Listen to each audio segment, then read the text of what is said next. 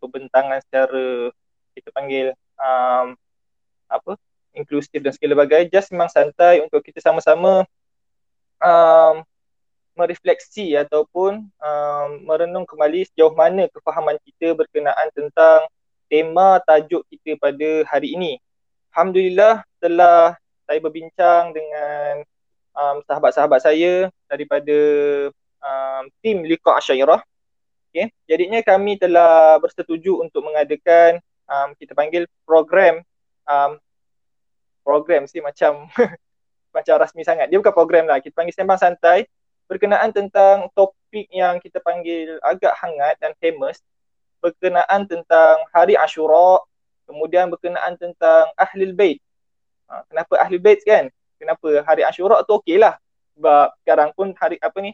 Um, Tasu'a kan, hari yang ke-9 Muharram, malam Muharram. Tapi kenapa kita nak um, kita kembali kepada apa kita panggil um, ada ahli bed di situ. Ha, itu kita akan jadi tanda tanya.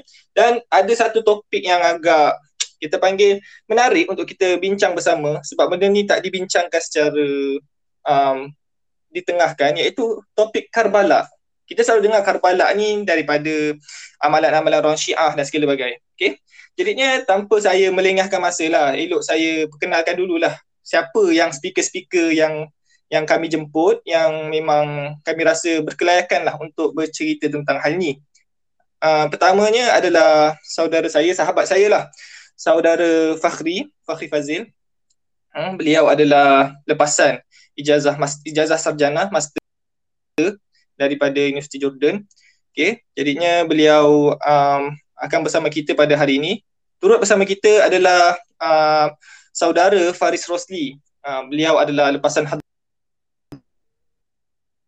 bersama dengan kita dan juga um, sahabat saya um, saudara Mushtaq Al-Ash'ari um, beliau merupakan apa um, calon um, ijazah sarjana master di Universiti Uniza. Jadinya tanpa melengahkan masa lagi lah Ha, saya banyak pula bercakap hari ini.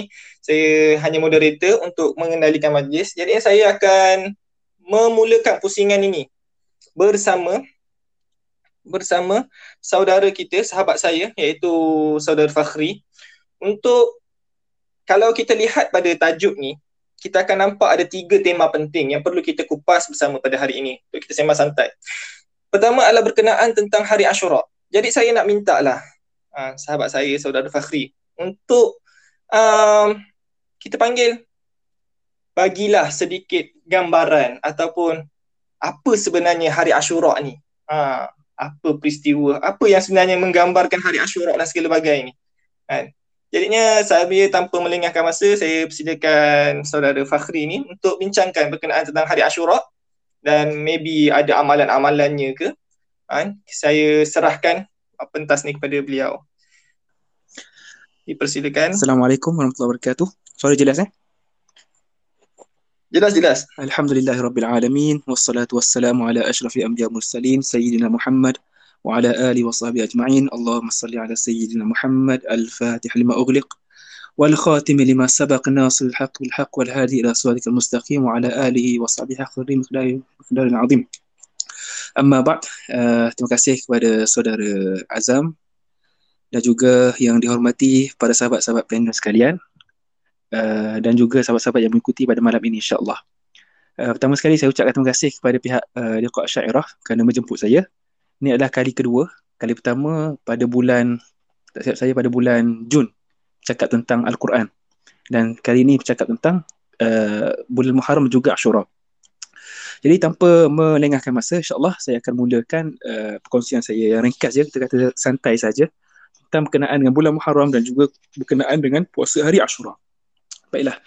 Uh, sebenarnya para ulama kita menulis kitab eh, tentang uh, kelebihan bulan-bulan uh, bulan-bulan dalam Islam ni antara yang menulis kitab yang sangat baik dan kitab tu dah diterjemahkan dalam bahasa Melayu.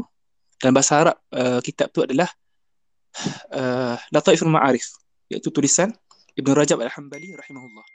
Dan diterjemahkan ke dalam bahasa Melayu dan dicetak oleh tak silap saya telaga biru tak silapnya tebal. Uh, tajuk sebenarnya tak ingat.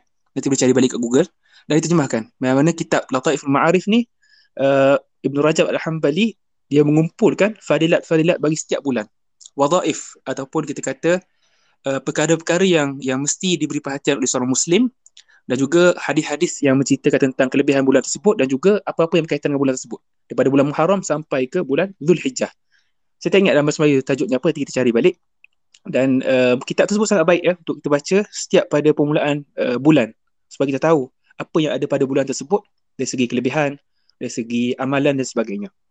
Okay, berkenaan dengan uh, bulan Muharram, uh, terdapat banyak hadis ya yang yang menceritakan tentang kelebihan bulan Muharram. Dan antaranya adalah hadis yang diriwayatkan oleh Imam Muslim sabda Nabi Muhammad SAW afdalus siyami ba'da syahri Ramadan syahrullah tad'unahu al-Muharram. Sebaik-baik puasa selepas Ramadan adalah puasa pada bulan Allah yang kamu namakan sebagai Muharram.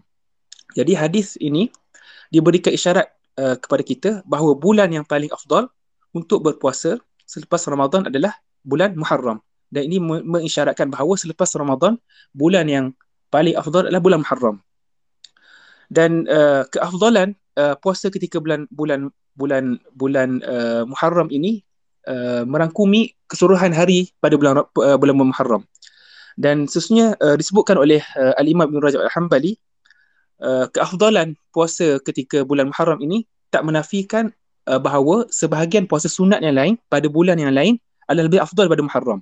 Contohnya puasa hari Arafah dan juga puasa enam hari di bulan Syawal. Walaupun kita kata bulan Muharram itu adalah bulan yang paling afdal untuk berpuasa, tapi ada sebahagian puasa yang yang khusus yang mana pada hari tersebut lebih afdal daripada bulan Muharram, iaitu antaranya puasa hari Arafah dan juga puasa enam hari di bulan Syawal. Okey, kemudian uh, Ibn Rajab Al-Hambali dia membahagikan puasa sunat ni kepada dua. Yang pertama adalah puasa sunat yang mana uh, bersifat mutlak, iaitu tanpa sebarang sebab dan menurut Ibn Rajab Al-Hambali uh, puasa yang mutlak sunat yang mutlak yang paling afdal adalah pada bulan Muharram. Okey itu yang pertama. Yang kedua adalah puasa sunat yang mana uh, yang mengikuti selepas Ramadan. Iaitu kita namakan sebagai puasa 6 Syawal. Yang mana pahalanya adalah seperti berpuasa uh, setahun. Dan puasa ini adalah yang paling afdal antara semua puasa sunat. Sebab apa? Sebab kedudukan dia adalah selepas bulan Ramadan kedudukan dia sama seperti solat sunat rawatib selepas solat sunat fardu. Yang mana uh, solat sunat rawatib, rawatib adalah solat sunat yang paling afdal selepas solat sunat fardu. Sebab apa? Dia datang kedudukan dia adalah selepas daripada solat fardu. Setakat ini jelas insyaAllah. Dan um, kata Ibn Rajab Al-Hambali, ada pun puasa sunat yang yang mutlak, yang kita kata secara secara am, yang paling afdal adalah pada bulan Muharram. Adapun puasa sunat yang ada sebab khusus, yang paling afdal adalah selepas uh, Ramadan iaitu pada puasa 6 Syawal. Okay, kemudian uh, kita bercakap sikit tentang uh, empat bulan haram. Yang mana pada bulan tersebut uh, diharamkan sebarang pertumpahan darah iaitu pada bulan Zulqa'dah. Sebutan betulnya Zulqa'dah. Yang kita Melayu sebut Zulqa'idah kan? Sebutan betulnya bahasa Arab adalah Zulqa'dah Zulhijjah Muharram dan juga Rajab. Ada khilaf dalam kalangan ulama uh, bulan manakah yang paling afdal? Menurut pendapat Al-Hasan Al-Basri Uh, bulan yang paling afdal adalah bulan Muharram. Uh, yang mana kata beliau uh, dalam hadis yang kita kata uh, mursal yakni terhenti pada beliau iaitu Allah Subhanahu Wa Taala memulakan tahun dengan bulan haram dan mengakhirinya dengan bulan haram. Tidak ada bulan yang lebih afdal dalam setahun selepas bulan Ramadan melainkan bulan Muharram. Dan dinamakan juga Muharram ni sebagai Al-Asam iaitu bulan yang keras sebab kemuliaannya. Dan pendapat uh, Al-Hasan Al-Basri ni disokong oleh uh, hadis antaranya yang diriwayatkan oleh Imam An-Nasa'i mana Nabi Muhammad SAW bersabda wa afdal al-ashhuri syahrullah alladhi tad'unahu al-muharram. Dan sebaik-baik bulan adalah bulan Allah yang kamu namakan sebagai al-muharram. Kemudian uh, Ibn Rajab Al-Hambali uh, dia membawakan uh, pendapat yang kedua yang mana disandarkan pendapat tersebut kepada fuqaha mazhab Syafi'i yang mana dikatakan sebahagian ulama mazhab Syafi'i berpandangan bulan haram yang paling afdal adalah bulan Rajab. Tapi pendapat ini menurut uh, Ibn Rajab adalah pendapat yang lemah. Okey, kemudian um, pada bulan Muharram kita digalakkan berpuasa seperti mana yang semua ketahui. Dan pada bulan Zulhijjah pun kita digalakkan berpuasa. Melainkan pada hari-hari yang tak dibenarkan berpuasa itu pada pada hari-hari tasyrik. Hari hari raya haji dan juga hari yang selepasnya. Di apakah hikmahnya? Uh, digalakkan berpuasa pada bulan Muharram dan digalakkan puasa pada uh, bulan Zulhijjah yang mana ia merupakan penghujung tahun. Okay, kata Ibn Rajab, sesiapa yang berpuasa pada bulan Zulhijjah dan berpuasa pada bulan Muharram, maka sesungguhnya dia telah mengakhiri tahunnya dengan ketaatan dan dia telah memulakan tahunnya dengan ketaatan. Maka dengan itu diharapkan ditulis untuknya uh, bagi tahun tersebut keseluruhannya adalah ketaatan. Jadi uh, menurut Ibn Rajab siapa yang memulakan amalannya dengan ke- ke- ketaatan dan mengakhiri amalannya dengan ketaatan maka dia seolah-olahnya telah memenuhkan antara dua uh, waktu tersebut dengan ketaatan. Sebenarnya ni ada ada isyarat pada hadis yang mana uh, antara hadis yang menceritakan tentang uh, para malaikat yang mana kita setiap hari akan ada dua malaikat yang akan mencatat amalan kita dan akan membawa amalan tersebut kepada Allah Subhanahu Wa Taala. Yang mana dalam hadis yang diriwayatkan oleh Tirmizi juga At-Tabarani uh, uh, sabda Nabi Muhammad SAW ila Allah sahifatan fayara fi awwaliha wa fi akhiriha khairan illa qala Allah li malaikatihi uh, ushirukum anni qad ghafartu li 'abdi ma baina tarafaiha maksudnya tidak ada dua orang malaikat yang membawa buku amalan dan mereka melihat pada permulaan hari dan perakhirannya kebaikan malaikat Allah Subhanahu wa taala akan berkata kepada mereka aku memberikan kesaksian kepada kamu kepada kalian bahawa aku telah mengampunkan dosa-dosa antara pagi dan juga petang. Jadi ini memberikan isyarat kepada kita dan ini difahami oleh para ulama antara Ibn Rajab bahawa siapa yang memulakan amalannya dengan kebaikan dan dia mengakhirkan amalannya dengan kebaikan maka seolah-olah antara kedua uh, waktu tersebut dia telah melakukan kebaikan sebab kita katakan tadi bulan Muharram kita digalakkan berpuasa kan awal tahun. Kemudian bulan Zulhijjah pada akhir tahun pun kita digalakkan berpuasa. Jadi dengan kita berpuasa pada dua bulan ini kita mengharapkan supaya sepanjang tahun tersebut Allah Subhanahu Wa Taala tuliskan kepada kita kebaikan. Dan juga kata Ibnu Mubarak. Ha, kata Ibnu Mubarak man khatama naharahu bi dzikrillah kutiba naharu kullu dzikran siapa yang mengakhirikan mengakhirkan menghabiskan harinya menutup harinya dengan zikir dengan mengingati Allah ditulis buatnya seolah-olahnya dia telah berzikir seharian.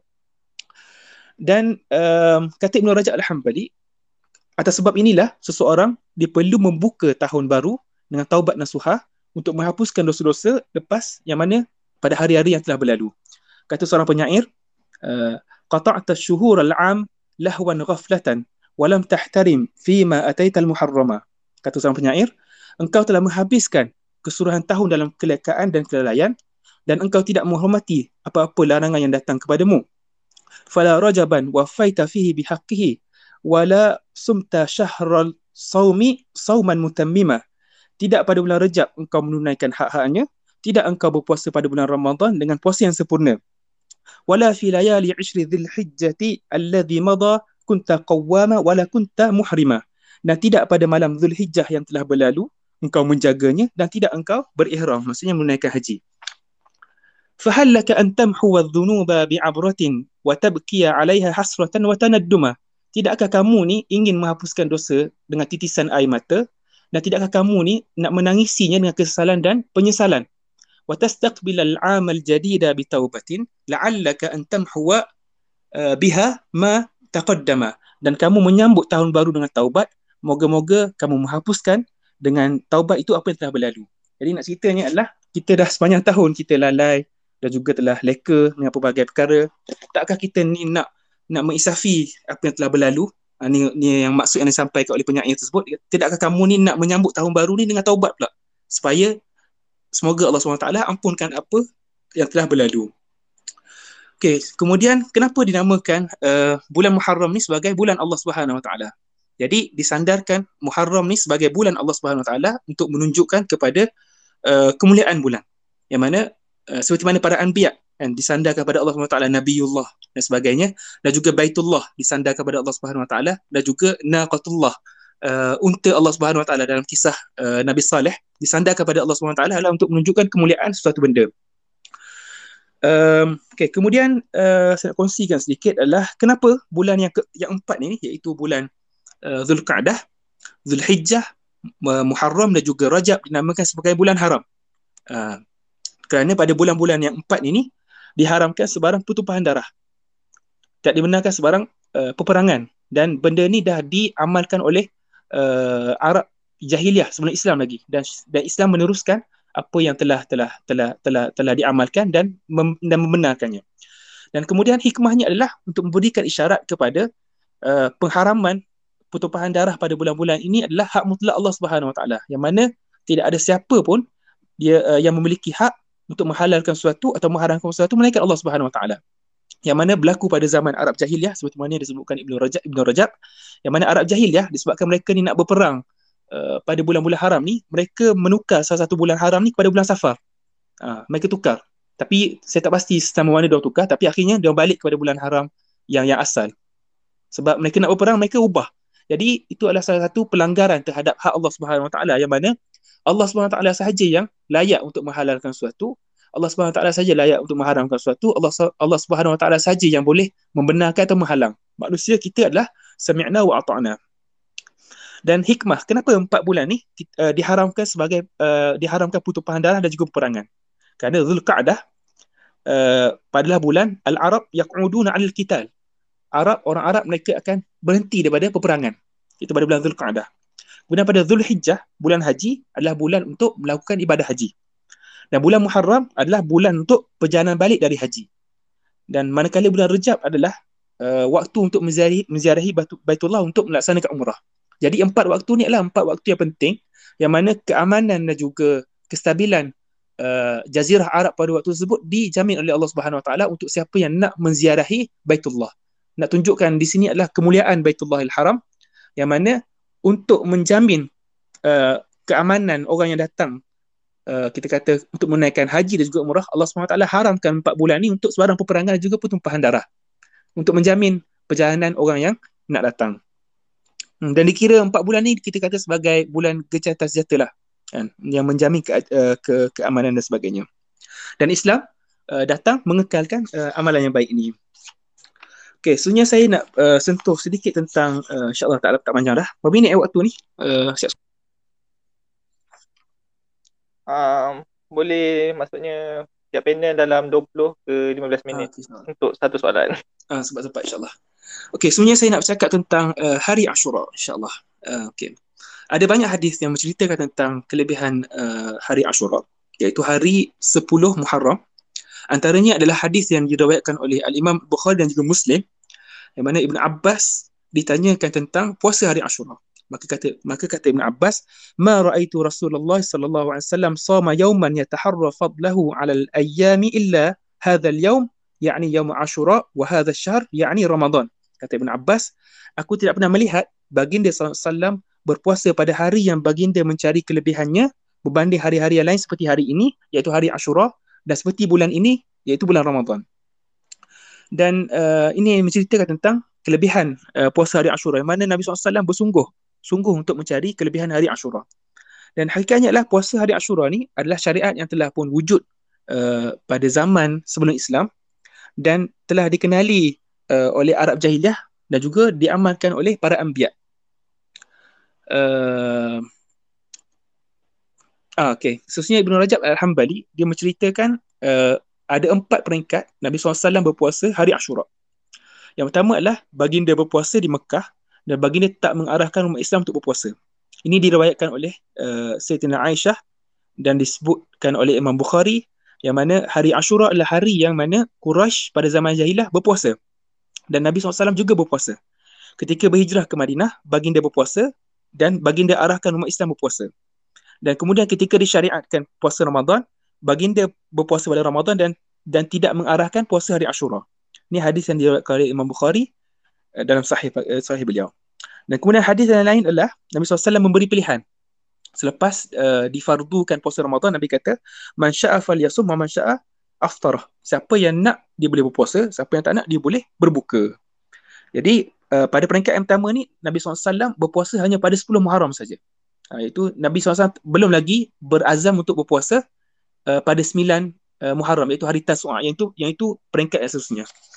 Okay, peringkat yang kedua adalah Nabi SAW ataupun keadaan yang kedua adalah Nabi SAW datang ke Madinah dan baginda melihat ahli kitab berpuasa dan mengagungkan hari tersebut.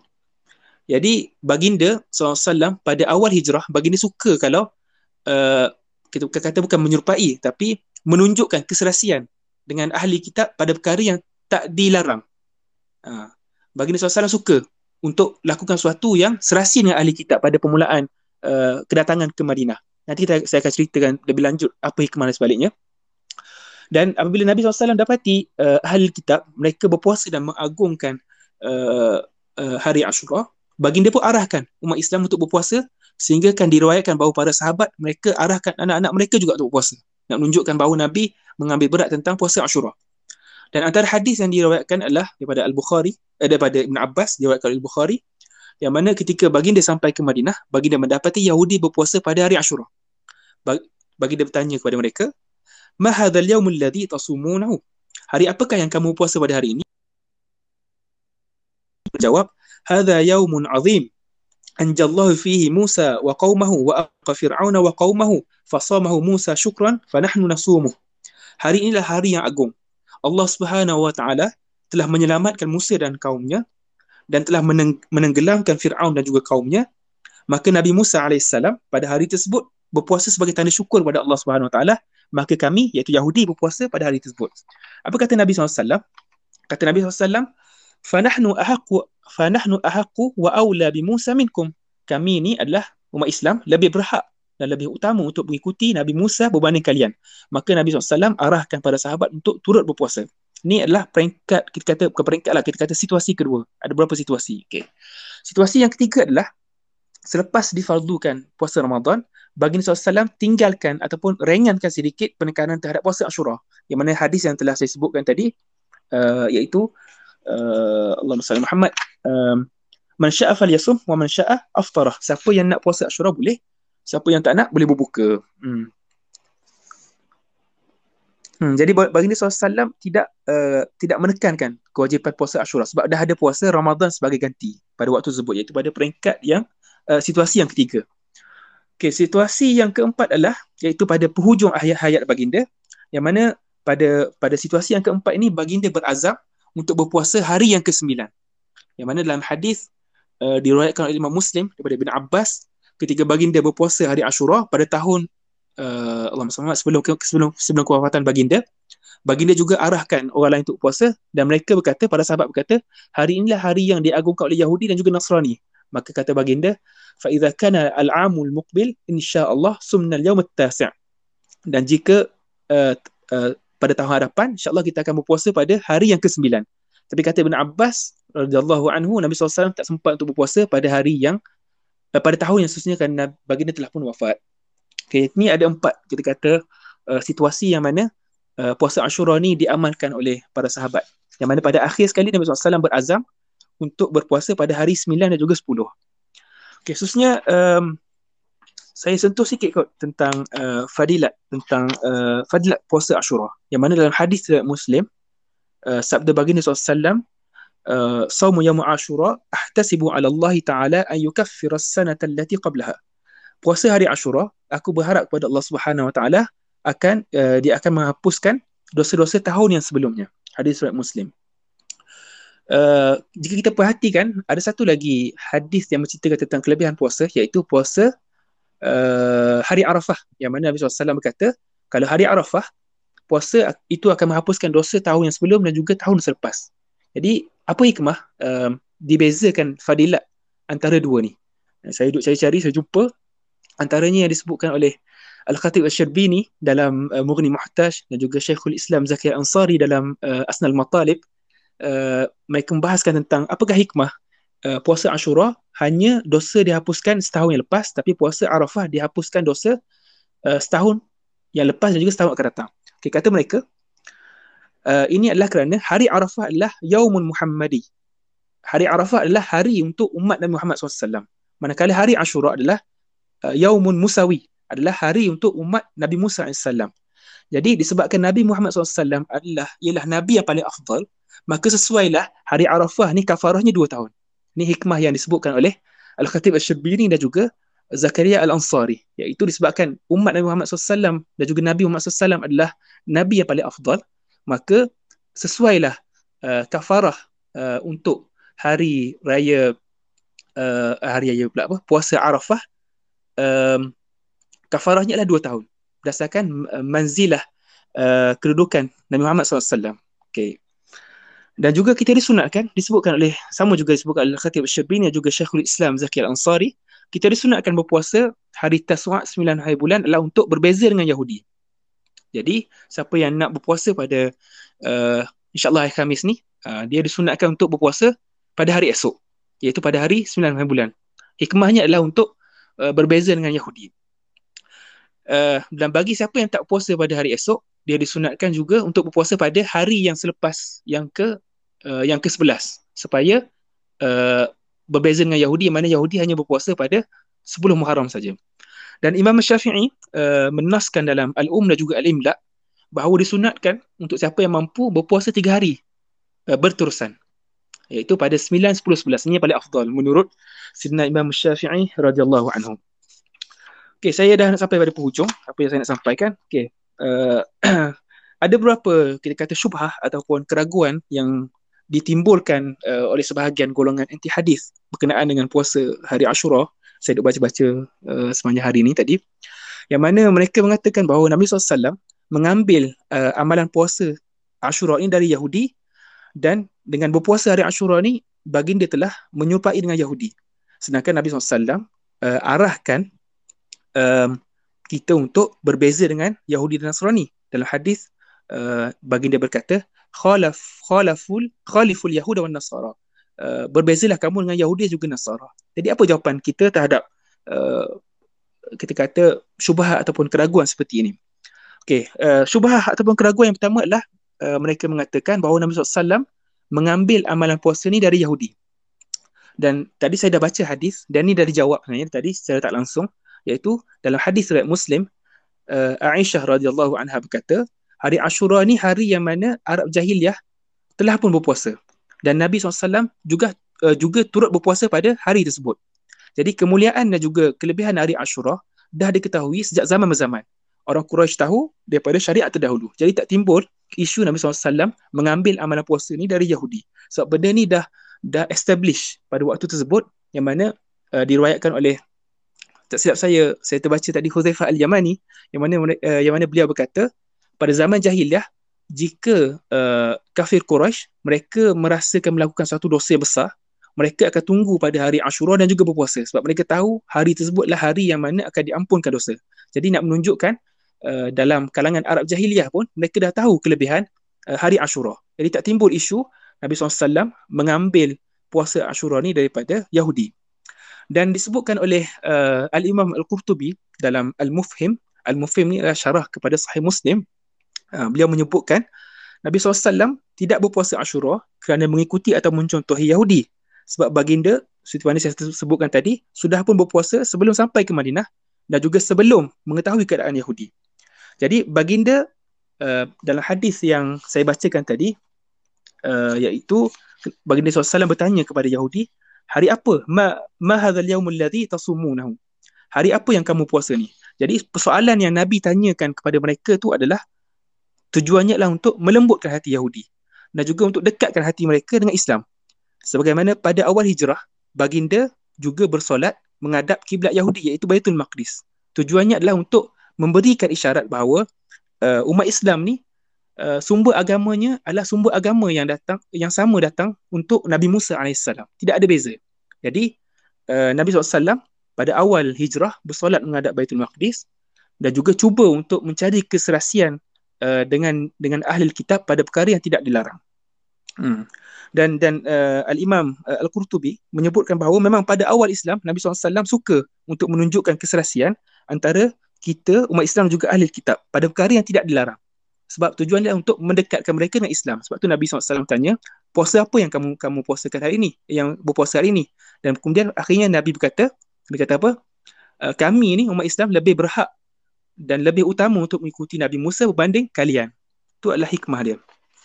Okay, seterusnya adalah uh, adakah Nabi SAW uh, dengan berpuasa hari Ashura maka baginda telah menyerupai Yahudi. Ini antara kita kata syubhah yang random yang yang dilemparkan oleh orang yang uh, kita kata tak cuba untuk memahami hadis dengan betul. Okay, adakah Nabi SAW bila baginda berpuasa, adakah baginda menyerupai Yahudi? Sebabkan Yahudi juga berpuasa pada hari Ashura.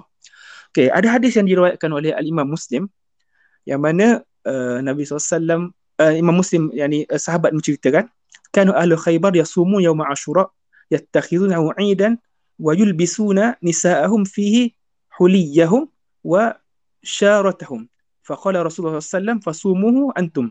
Okay, jadi hadis yang diriwayatkan Imam Muslim ni menceritakan iaitu ahlu Khaybar, iaitu Yahudi yang berada di Khaybar, mereka berpuasa pada hari Ashura dan mereka menjadikan hari Ashura sebagai raya dan mereka uh, menghiaskan atau memakaikan wanita-wanita mereka dengan perhiasan dan Nabi SAW berkata kepada sahabat baginda fasumuhu antum dan kamu hendaklah berpuasa. Okay, jadi pada hadis yang diriwayatkan oleh Imam Muslim ni uh, menceritakan bahawa Yahudi menjadikan hari Ashura sebagai hari raya dan juga waktu untuk berpuasa. Jika benarlah uh, baginda SAW nak menyerupai Yahudi, kenapa baginda tak jadikan hari itu sebagai hari raya juga? Tapi Nabi SAW perintahkan hanya untuk berpuasa. Sebab apa? Sebab amalan puasa adalah menepati uh, ajaran Islam. Dan umat Islam lebih berhak untuk mengikuti Nabi Musa. Adapun untuk jadikan hari Ashura sebagai hari raya, Nabi tak buat. Sebab umat Islam dah ada dua hari raya iaitu hari raya Aidilfitri dan juga hari raya Aidiladha. Jadi jika betul lah Nabi SAW nak menyerupai Yahudi, betul, kenapa Nabi tak jadikan hari Ashura juga sebagai hari raya? Tapi Nabi SAW tak buat. Nabi hanya perintahkan supaya berpuasa. Dan uh, jika kita bahas lebih lagi adalah uh, ini berkaitan dengan satu perbahasan dalam usul fiqh iaitu tentang uh, syar'u man qablana iaitu syariat umat yang terdahulu. Perbahasan ini panjang uh, dalam usul fiqh dan yang pentingnya adalah uh, syariat umat yang terdahulu jika Al-Quran dan juga Sunnah membenarkannya, maka ianya termasuk dalam syariat kita. Seperti mana dalam perintah puasa, uh, yang mana uh, perintah puasa, umat terdahulu juga berpuasa dan datang Al-Quran untuk menjelaskan bahawa kita diwajibkan berpuasa. Dan begitu juga dengan hari Ashura. Ya, hari Ashura telah syariatnya telah wujud uh, pada zaman uh, kita kata zaman uh, Nabi Musa dan juga selepas tu dan kemudian datang Nabi Muhammad SAW membenarkan amalan tersebut. Jadi Uh, syariat yang umat umat yang terdahulu telah menjadi syariat kita. So jadi tak timbul isu Nabi SAW nak menyerupai dengan Yahudi ataupun tak timbul isu Nabi SAW mengambil puasa ini daripada Yahudi. Okay, saya rasa setakat tu saja kot daripada saya. InsyaAllah. Um, terima kasih kepada semua yang mendengar. Jazakumullah khairan. Assalamualaikum warahmatullahi wabarakatuh.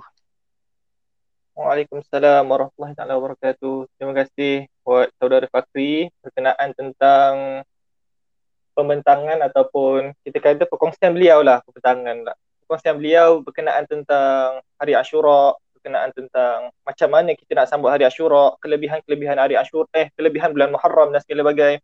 Kan dalam macam kita katakan seperti yang saudara Fakri kata bahawa bulan Muharram ni adalah salah satu bulan daripada bulan-bulan haram di mana hadis yang yang telah diriwayatkan oleh Abi Bakrah yang direkodkan oleh Imam Bukhari As-sanatu sanata asyara syahran minha arba'atun hurum thalathun mutawaliyat Dhul Qa'dah wa Dhul Hijjah wal Muharram wa Rajab mudar alladhi baina Jumada, Jumada wa Sya'ban yang dikatakan bahawa setahun ni ada dua, 12 bulan. Dan empat daripadanya adalah bulan-bulan haram. Tiga berturut-turut iaitu Zulqa'dah Zulqa'dah, Zulhijjah dan juga dan juga um, um, dan juga Muharram. Dan satu adalah uh, Rejab yang mana dia antara bulan Jumadal Akhir dan juga bulan Syaban.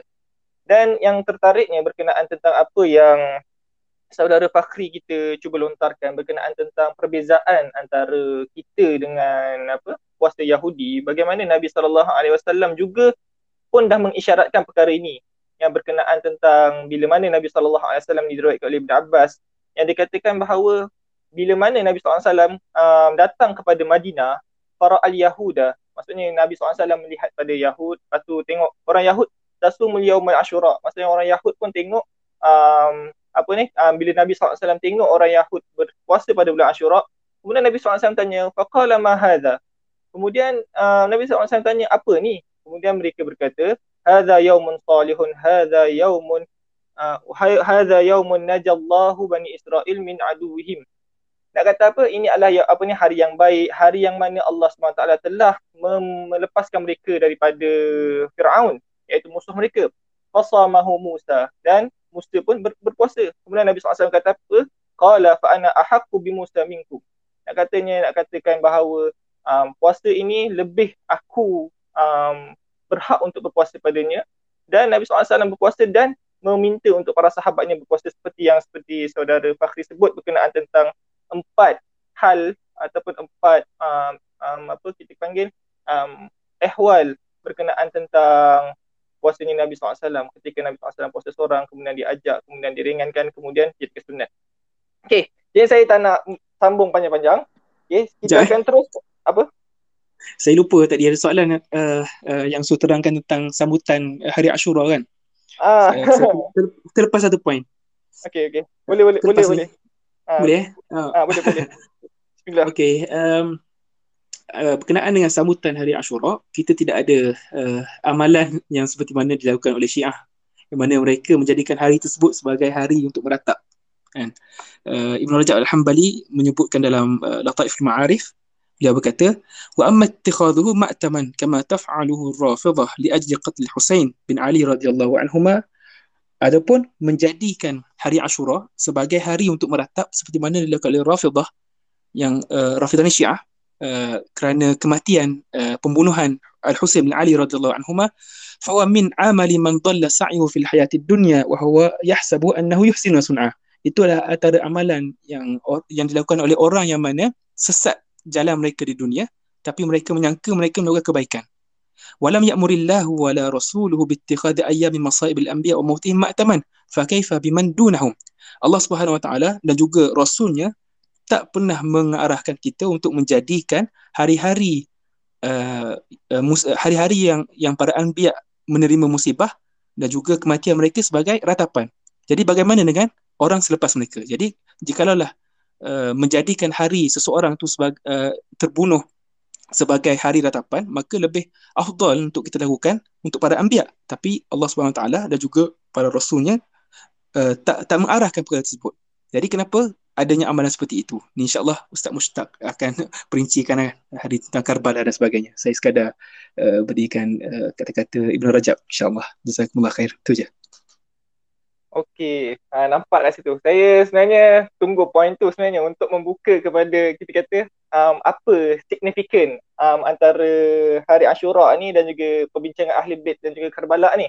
Jadinya uh, berkenaan tentang jawapan tadi telah buka sikit iaitu berkenaan tentang um, perbezaan antara Ahli Sunnah wal Jamaah yang mana mereka ni adakah mereka ingin serupa dengan Syiah dalam penyambutan hari Ashura. Kita katakan kita punya sambutan dengan berpu- berpuasa dan juga beribadat seperti mana yang Ibn Hajar Ibn Rajab um, Al-Hambali sebut yang disebut oleh saudara kita. Eh bukan Ibn Hajar Al-Hambali sebut Ibn Rajab menukilkan kalam Ibn Mubarak iaitu man khataba naharahu bi zikri kutubin nah uh, bi zikrin kutiba nahar kutiba naharuhu kulluhu zikran nak kata siapa yang menghatamkan harinya itu dengan zikir maka dia akan ditulis pada semua ha-, harinya itu kulluhu ala zikran.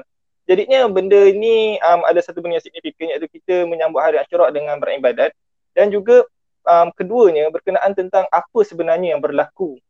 Kita katakan apa sebenarnya berlaku terhadap hari Asyura ni yang sehingga kan dia jadi satu kita panggil apa um, kalau di, di di di apa kita panggil aliran lain iaitu Syiah tu sendiri um, melakukan kita panggil sambutan hari Karbala sehingga meratap sampai uh, berdarah-darah kan kalau kita tengok um, ketika mereka apa ni um, menyambut tu jadinya sebelum kita nak pergi kepada Karbala tu sendiri sebab dia berkaitan dengan Sayyidina Hussein jadi bila bila sebut Sayyidina Hussein dia berkaitan tentang ahli bait Nabi sallallahu alaihi wasallam jadinya saya minta lah um, sahabat saya saudara Faris Rosli untuk kita untuk um, bagi tahu sikitlah dengan kita berkenaan tentang um, siapakah ha, siapakah dulu? Siapakah ahli bait ni sebenarnya? Ha, okay, jadinya saya dengan segala hormatnya persilakan saudara Faris, Faris Rosti.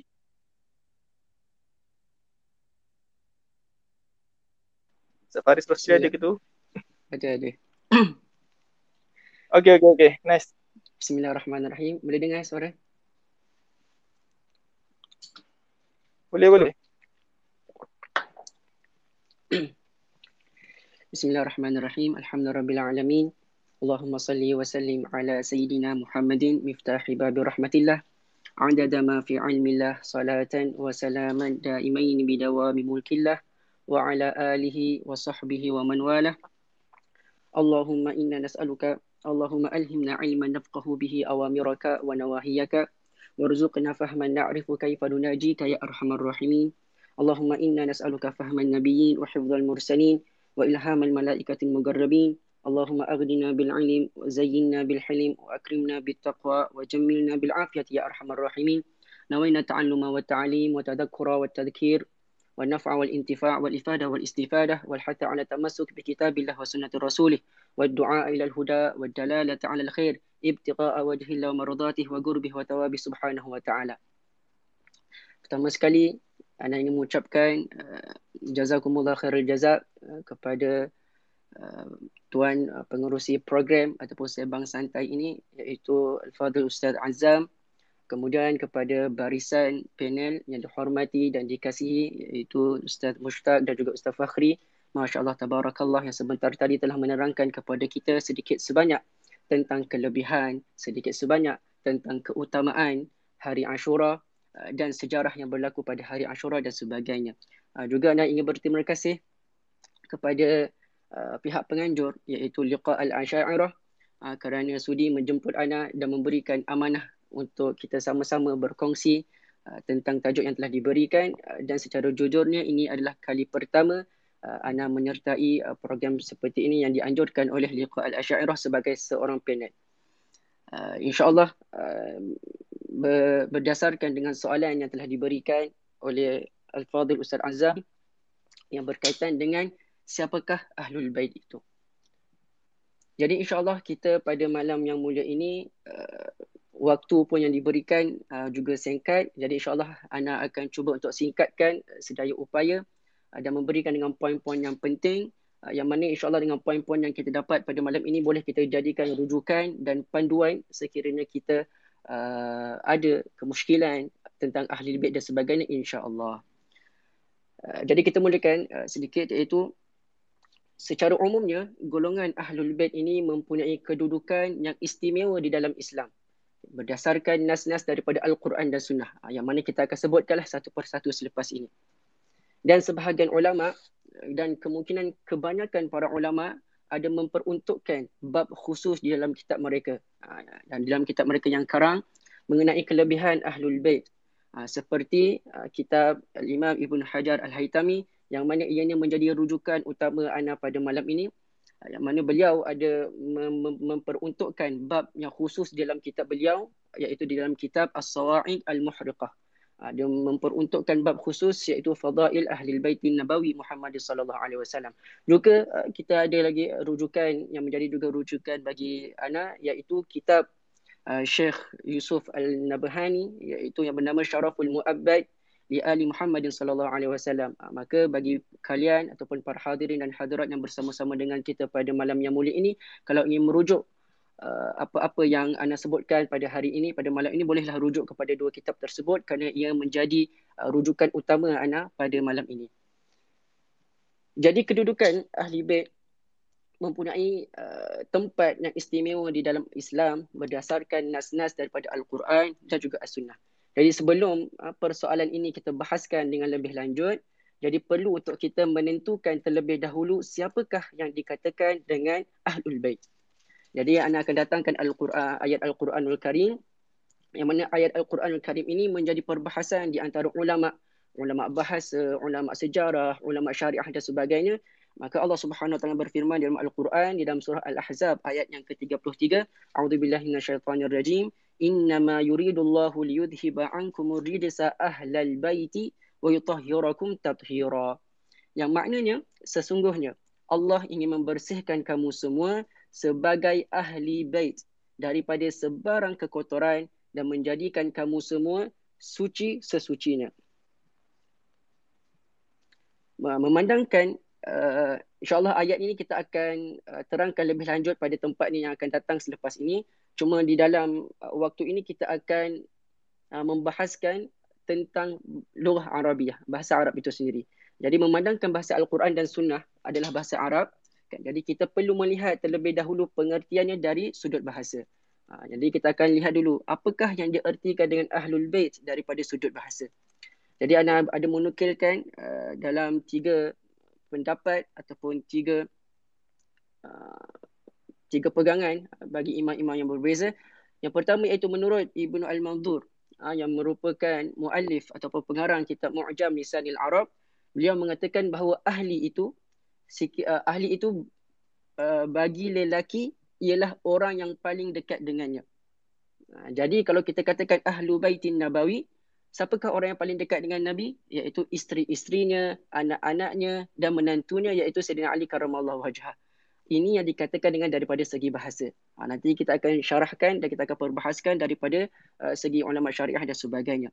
Kemudian ada yang mengatakan uh, iaitu Al-Imam Al-Raghib Al-Asfahani dalam kitabnya Mufradat fi Gharibil Quran mengatakan bahawa ahli ini apakah yang diartikan dengan ahli ini iaitu ahli bagi laki-laki ialah mereka yang seketurunan dan seagama dengannya. Ha, jadi di sini dia membuka uh, dia punya makna itu lebih luas sedikit iaitu bagi yang seketurunan dan seagama dengannya.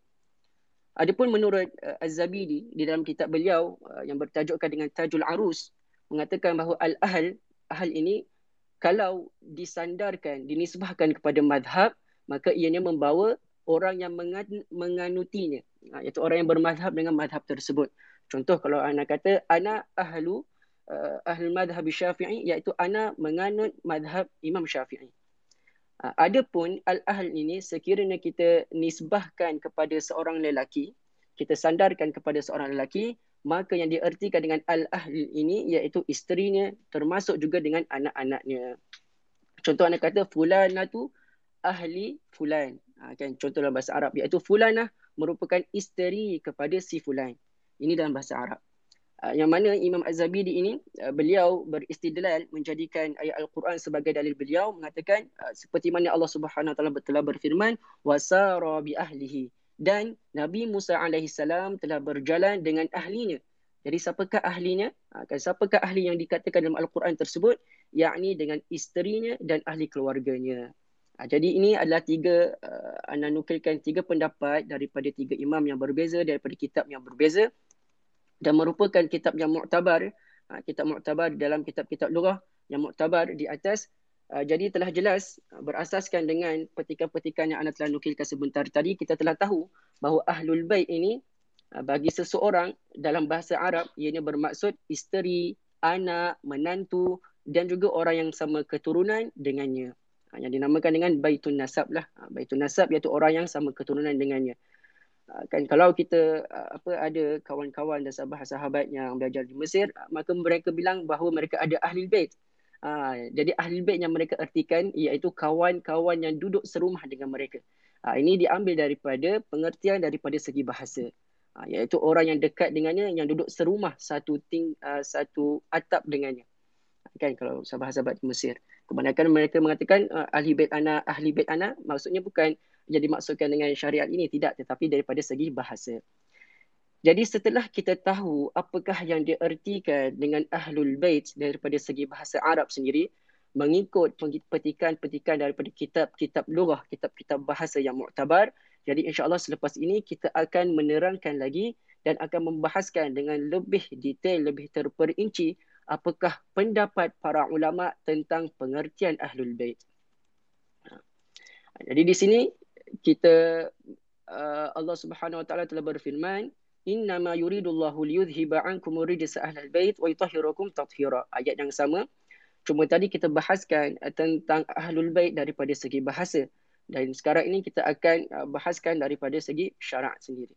Jadi para ulama syariat dan sejarah telah membincangkan secara panjang lebar golongan yang tergolong dalam kalangan ahlul bait Ha, jadi terdapat beberapa golongan yang disebutkan sebagai ahlul bait Nabi Muhammad sallallahu alaihi wasallam.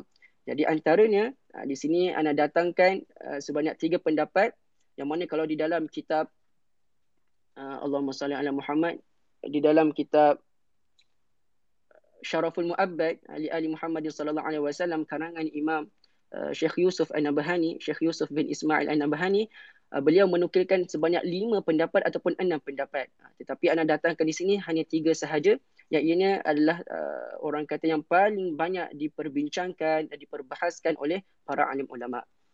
Jadi pertama, uh, pendapat yang pertama yang mengatakan siapakah ahlul bait Nabi Muhammad sallallahu alaihi wasallam ini? Yang pertama iaitu ahlul kisah.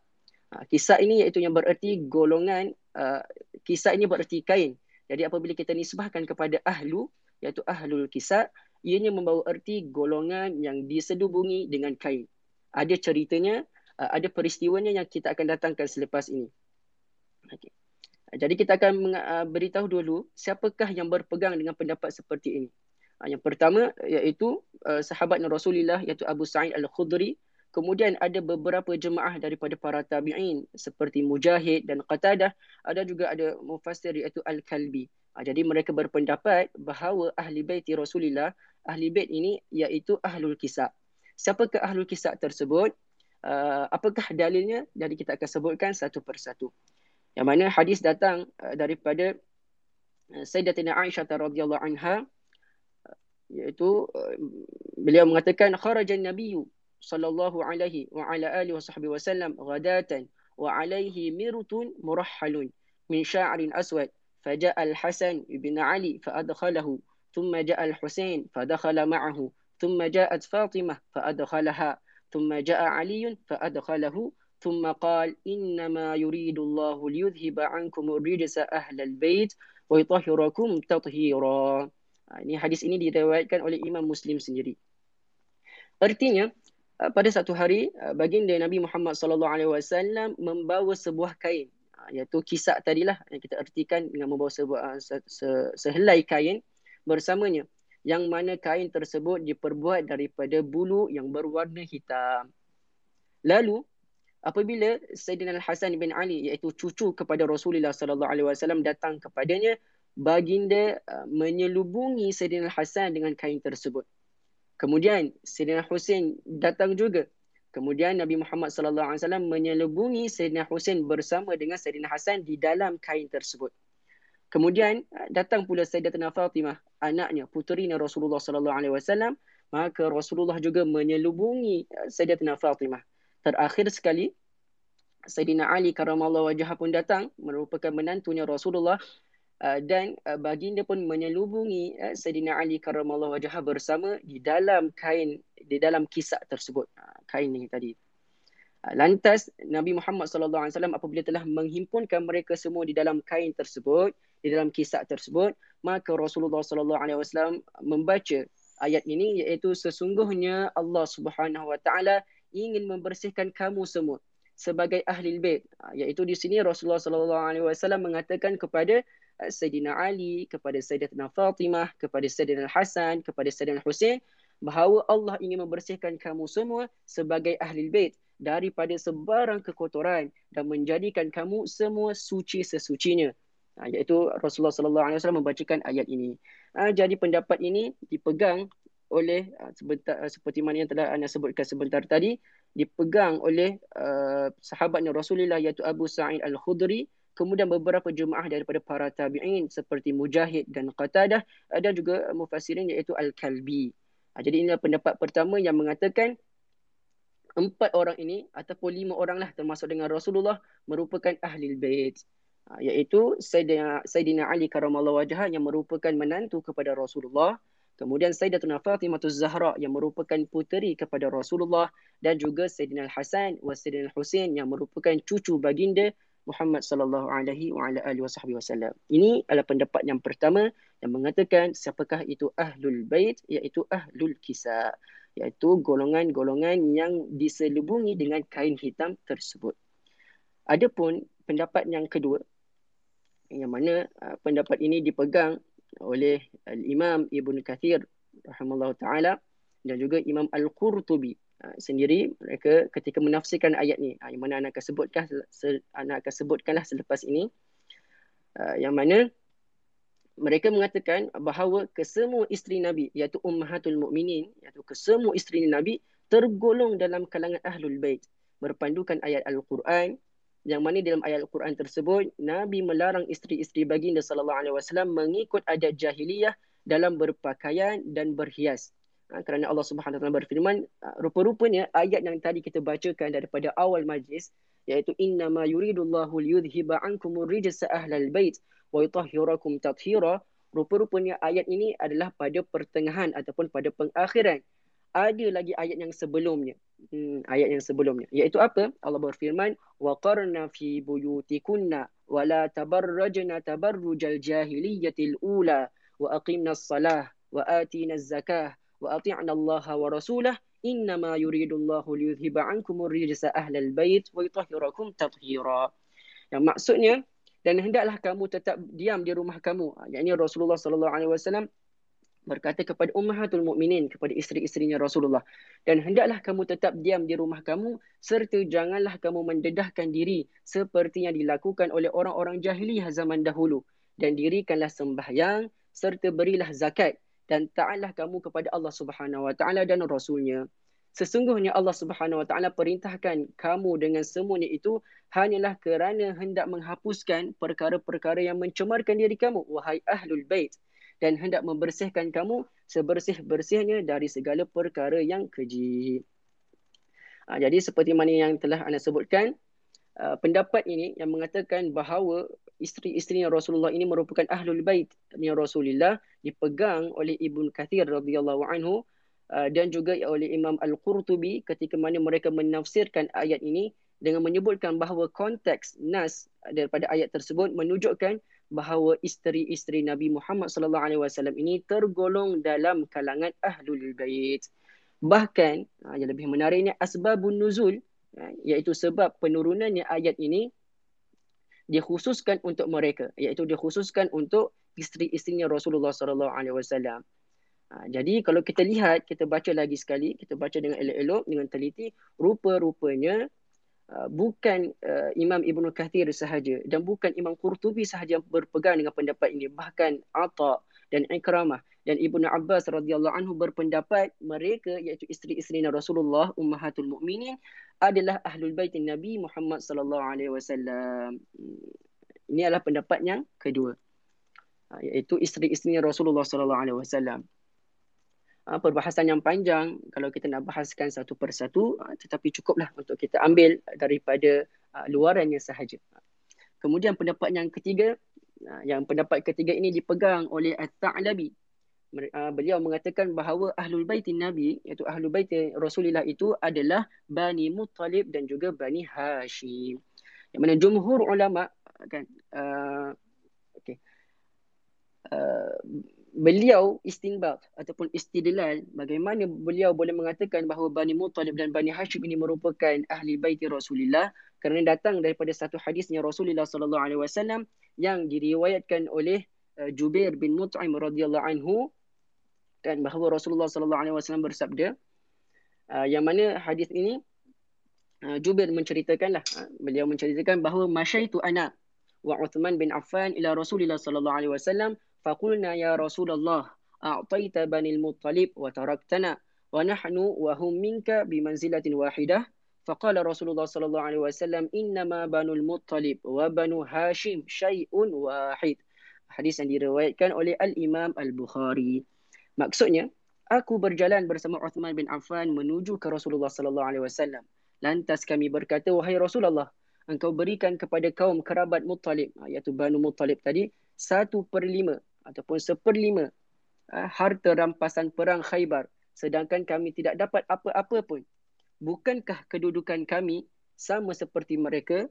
Maka Rasulullah sallallahu alaihi wasallam menjawab, sebenarnya kerabat yang sama kedudukan dengan Bani Muttalib adalah daripada kalangan kerabat Bani Hashim. Ha, jadi di sini Rasulullah mengatakan bahawa Bani Hashim dan juga Bani Muttalib menduduk mempunyai kedudukan yang sama, mempunyai iaitu satu taraf. Ha, setaraf lah orang kata. Iaitu Banu Muttalib dan juga Banu Hashim. Ha, juga hadis ini menjadi isyarat bahawa kaum kerabat selain daripada Bani Muttalib dan selain daripada Bani Hashim, mereka bukanlah daripada kategori ahli bait. Ha, kenapa? Buktinya, perawi di atas, iaitu perawi uh, sahabatnya Rasulullah iaitu Jubair bin Mut'im ini, apabila dia bertanya, kan, beliau ini bertanya mewakili kaum kerabat beliau iaitu beliau daripada Bani Naufal, keluarga Naufal. Ha, jadi apabila beliau menanyakan soalan tersebut kan uh, mewakili kaum kerabat Bani Naufal rupa-rupanya tidak berhak mendapat sebahagian harta rampasan perang iaitu dinamakan dengan al-ghanimah. Sedangkan seperti sedia maklum jika mereka tergolong dalam kalangan ahlul bait mereka pasti mempunyai bahagian dalam harta rampasan.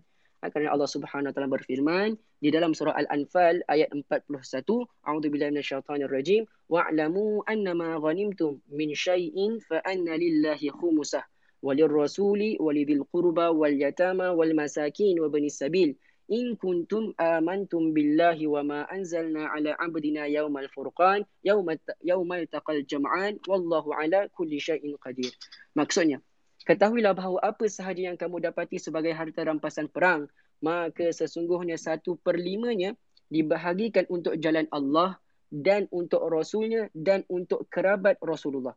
Ha, lihat di sini dikatakan satu per lima daripada harta rampasan tersebut akan diberikan kepada jalan Allah dan untuk Rasulnya dan juga untuk kerabat Rasulullah.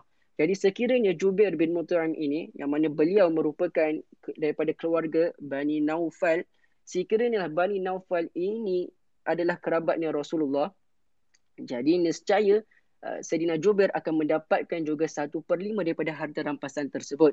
Tetapi secara hakikatnya apabila kita baca bahawasanya Sayyidina Jubair bin Mut'im tidak mendapatkan satu per lima daripada harta rampasan.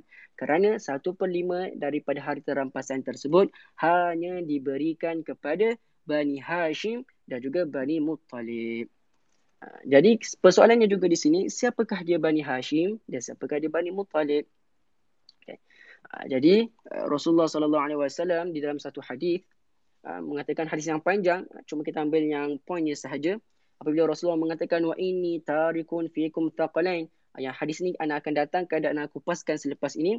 Kita terus saja ke poinnya untuk uh, mempercepatkanlah sedikit kan, supaya kita dapat jimat waktu uh, apabila Rasulullah mengatakan uh, wa inni tarikun fikum thaqalain awwalahuma kitabullah azza wa jal fihi al-huda wan nur fakhudhu bi kitabillahi ta'ala wastamsiku bih fahatta ala kitabillah wa raghaba fih قال وأهل بيتي أذكركم الله في أهل بيتي أذكركم الله في أهل بيتي أذكركم الله في أهل بيتي فقال له حسين ومن أه ومن أهل بيته يا زيد أليس نساؤه من أهل بيته قال إن نساءه من أهل بيته ولكن أهل بيته من حرم الصدقة بعده قال ومن هم قال هم آل علي وآل عقيل وآل جعفر وآل عباس قال أكل هؤلاء حرم الصدقة قال نعم maksudnya sesungguhnya aku Nabi Muhammad sallallahu alaihi wasallam telah meninggalkan kepada kamu thaqalain. Apakah yang diartikan dengan thaqalain? Iaitu dua perkara yang berat padanya terkumpul cahaya petunjuk iaitu dua perkara yang penting dua perkara yang sangat-sangat agung yang sangat-sangat besar nilainya yang mana padanya terkumpul cahaya petunjuk. Pertamanya ah, pertama iaitu daripada dua perkara tadi di antara taqal yang tadi yang pertama berpeganglah dengan kitab Allah taala dan teguhkanlah pendirian kalian dengannya. Ha, kan? Kemudian yang kedua dan keluargaku ahli baiti dan keluargaku aku mengingatkan kalian kepada Allah perihal keluargaku. Kemudian Rasulullah mengulang tiga kali perkataan tersebut. Kemudian Hussein, Hussein ini dengan rufsat ya, bukan dengan rufsin. Hussein bertanya kepada Zaid bin Arqam. Wahai Zaid, siapakah mereka yang tergolong dalam anggota keluarganya Rasulullah? Ha, bukankah semua isteri beliau termasuk daripada keluarga beliau? Ha, maka Sayyidina Zaid menjawab, sesungguhnya kesemua isteri baginda termasuk dalam kalangan Ahlul Bait dan mereka ahlul bait diharamkan menerima sedekah termasuk zakat. Maka Hussein kembali bertanya, siapa sahaja di antara mereka yang termasuk ahlul bait? Ahlul bait Rasulullah. Maka Zaid pun menjawab, mereka adalah keluarga Ali, keluarga Aqil, keluarga Ja'far dan juga keluarga Abbas. Maka Hussein bertanya lebih lanjut untuk mendapatkan kepastian, adakah mereka semua diharamkan menerima sedekah Zaid, men, Zaid kembali menjawab, ya benar mereka diharamkan untuk menerima sedekah ataupun zakat dan zakat. Ini hadis diriwayatkan oleh Imam Ahmad sendiri. Jadi di sini kita tahu bahawa Banu Hashim dan Banu Muttalib itu iaitu keluarganya Ali, keluarga Aqil, keluarga Ja'far dan keluarga Abbas yang mana mereka semua ini diharamkan untuk menerima sedekah dan diharamkan untuk menerima zakat. Kerana zakat dikatakan ailah. Sebabnya kenapa? Kerana, kerana zakat itu adalah proses untuk menyucikan harta mukallaf tersebut. Jadi ahli bait ini tidak layak dan tidak berhak untuk mendapatkan penyucian tersebut. Ha, kerana apabila disucikan harta mereka dengan zakat, maka zakat itu menjadi uh, orang kata kotoran daripada harta-harta mereka lah kan, untuk menyucikan harta-harta mereka. Jadi ahli bait ini tidak berhak dan tidak layak untuk mendapatkan zakat tersebut bahkan diharamkan. Jadi insyaAllah boleh dapat eh, ha, poin-poin ini Oleh yang demikian, uh, jadi daripada tiga pendapat yang telah kita terangkan satu persatu dengan bersertakan dalil daripada uh, Al-Quran, dalil daripada hadisnya, kemudian siapakah yang berpegang dengan pendapat yang pertama, siapakah uh, yang berpegang dengan pendapat kedua, siapakah yang berpegang dengan pendapat yang ketiga. Oleh yang demikian, berdasarkan keterangan dan huraian yang telah dilontarkan sebentar tadi, kita dapat simpulkan bahawa Ahlul Bait menurut Ahli Sunnah wal Jamaah termasuk Ahlul Kisah, isteri-isteri Rasulullah, anak-anak dan cucu-cucunya. Ha, cucu-cucunya. Serta kaum kerabatnya daripada keturunan Bani Hashim dan Bani Muttalib. Maka mereka semua ini merupakan ahlu baiti Rasulullah sallallahu alaihi wa ala alihi wa sahbihi wasallam. Jadi barang siapa yang mempunyai bukti bahawa susur galur keturunannya sampai kepada uh, sampai kepada Rasulullah sallallahu alaihi wasallam melalui jalur-jalur di atas iaitu melalui jalur uh, apa isterinya Rasulullah, ahlul kisahnya Rasulullah, anak-anaknya Rasulullah, cucu-cucunya Rasulullah, Bani Hashim dan Bani Muttalib, maka mereka itu semuanya dianggap sebagai ahlul bait. Uh, walaupun uh, nama mereka tidak mempunyai gelaran sayyid ataupun syarifah kerana seperti makruf uh, di Malaysia bahkan di seluruh negara lah setiap orang yang berketurunan Rasulullah sallallahu alaihi wasallam mereka ada gelaran mereka iaitu sayyid ataupun syarif ha, bagi perempuan syarifah ha, jadi perkara ini adalah sebagai gelaran sahaja. Tetapi kalau seseorang tersebut keturunannya memang betul-betul sampai kepada Rasulullah daripada tiga pendapat tadi maka mereka juga adalah keturunannya Rasulullah. Walaupun mereka itu tidak mempunyai gelaran sayyid ataupun syarifah ataupun syarif Uh, jadi perbahasan seterusnya uh, Ana akan bahaskan tentang uh, pers, uh, apa orang kata daripada sudut pandangan ahli sunnah wal jamaah tentang ahli bait. Tetapi rupa-rupanya waktu sudah cukup uh, untuk uh, kita bahaskan lebih lanjut. Uh, kerana dapat uh, satu uh, risalah satu mesej daripada Habibana daripada Ustaz Mushtaq sendiri iaitu lagi 3 minit untuk uh, kita bahaskan Uh, jadi rasanya kalau tiga minit ni kalau oh, uh, Ustaz Faris, Ustaz Faris. Um, tak apa tak apa. Ustaz boleh Ustaz boleh teruskan apa ni untuk um, saya sebenarnya ingat apa ni tadi stop atau kita nak tanya soalan untuk soalan yang tadi tapi Ustaz nak teruskan untuk soalan yang tadi tak apa teruskan. Maksudnya pers, apa ni seperti soalan yang kita kita cuba nak tanyakan berkenaan tentang ahli bait ni daripada perspektif ahli sunnah wal jamaah ni siapa ahli bait maksudnya macam tadi ustaz dah cuba bagi isyarat iaitu ahli bait yang kita kita kata ahli bait ni adalah um, pendapat yang pertama tadi iaitu pendapat uh, pendapat yang yang mengatakan bahawa Banu Hashim dan juga Banu Muttalib dan juga segala zaujatihi wa wa wa, wa, wa banatihi um, adalah um, ahli bait kan Okay, jadinya macam mana perspektif ahli sunnah terhadap ahli bait ni? Maksudnya beza macam mana syiah tengok ahli bait macam mana? Ahli sunnah wal jamaah tengok ahli bait macam mana? Okay, Ustaz boleh teruskan? Saya bagi masa Ustaz lebih kurang dalam tujuh minit kalau Ustaz boleh rumuskan insyaAllah. Okey insyaAllah tujuh minit untuk kita bahaskan uh, perbahasan yang sangat-sangat penting iaitu apakah perspektif ahli sunnah wal jamaah terhadap uh, ahli baiti Rasulullah apakah daripada sudut pandangan uh, uh, ahli sunnah wal jamaah terhadap ahli baiti Rasulullah sallallahu alaihi wasallam. Jadi sebelum kita membahaskan memasuk ke dalam tajuk ini, uh, kita kena tahu dulu kelebihan-kelebihan yang ada pada ahli bait yang mana daripada kelebihan-kelebihan inilah baru terpecah kepada tiga golongan. Kerana tiga golongan ini memahami hadis, memahami al-Quran ini dengan cara-cara yang berbeza. Uh, jadi kita faham dulu apakah ayat uh, yang datang daripada al-Quran, ada juga hadis yang datang daripada Rasulullah yang menceritakan tentang fadail, kelebihan dan keutamaan ahli bait Rasulullah. Sebelum itu suka Ana untuk memberikan satu isyarat ataupun satu kefahaman lah orang kata muqaddimah uh, untuk kita tahu bahawa keutamaan ini Allah berikan kepada sesiapa saja yang dia kehendaki.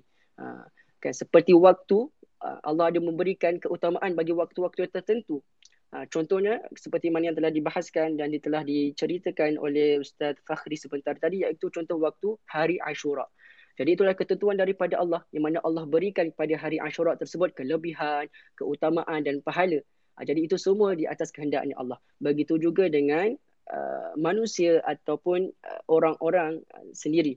Uh, maka Allah Subhanahu Wa Taala ada memilih di antara mereka menjadi ahli bait Rasulullah sallallahu alaihi wasallam.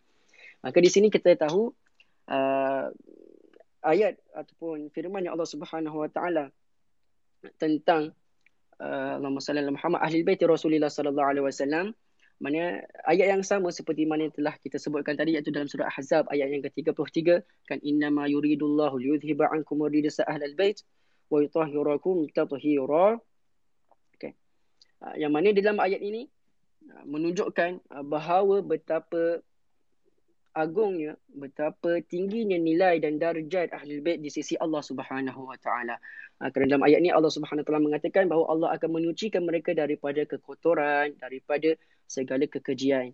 Ha, kan? Ha, jadi ahli bait yang di sini kita ertikan dengan tiga pendapat tadilah yang telah kita bincangkan sebentar tadi. Jadi Ibnu Hajar Al-Haytami mengatakan bahawa ayat ini mempunyai uh, satu sumber uh, tentang keutamaan dan kelebihan ahli bait Rasulullah sallallahu alaihi wasallam kerana ayat ini dimulakan dengan innama. Ha, jadi innama ini iaitu adatul hasr iaitu dibataskan.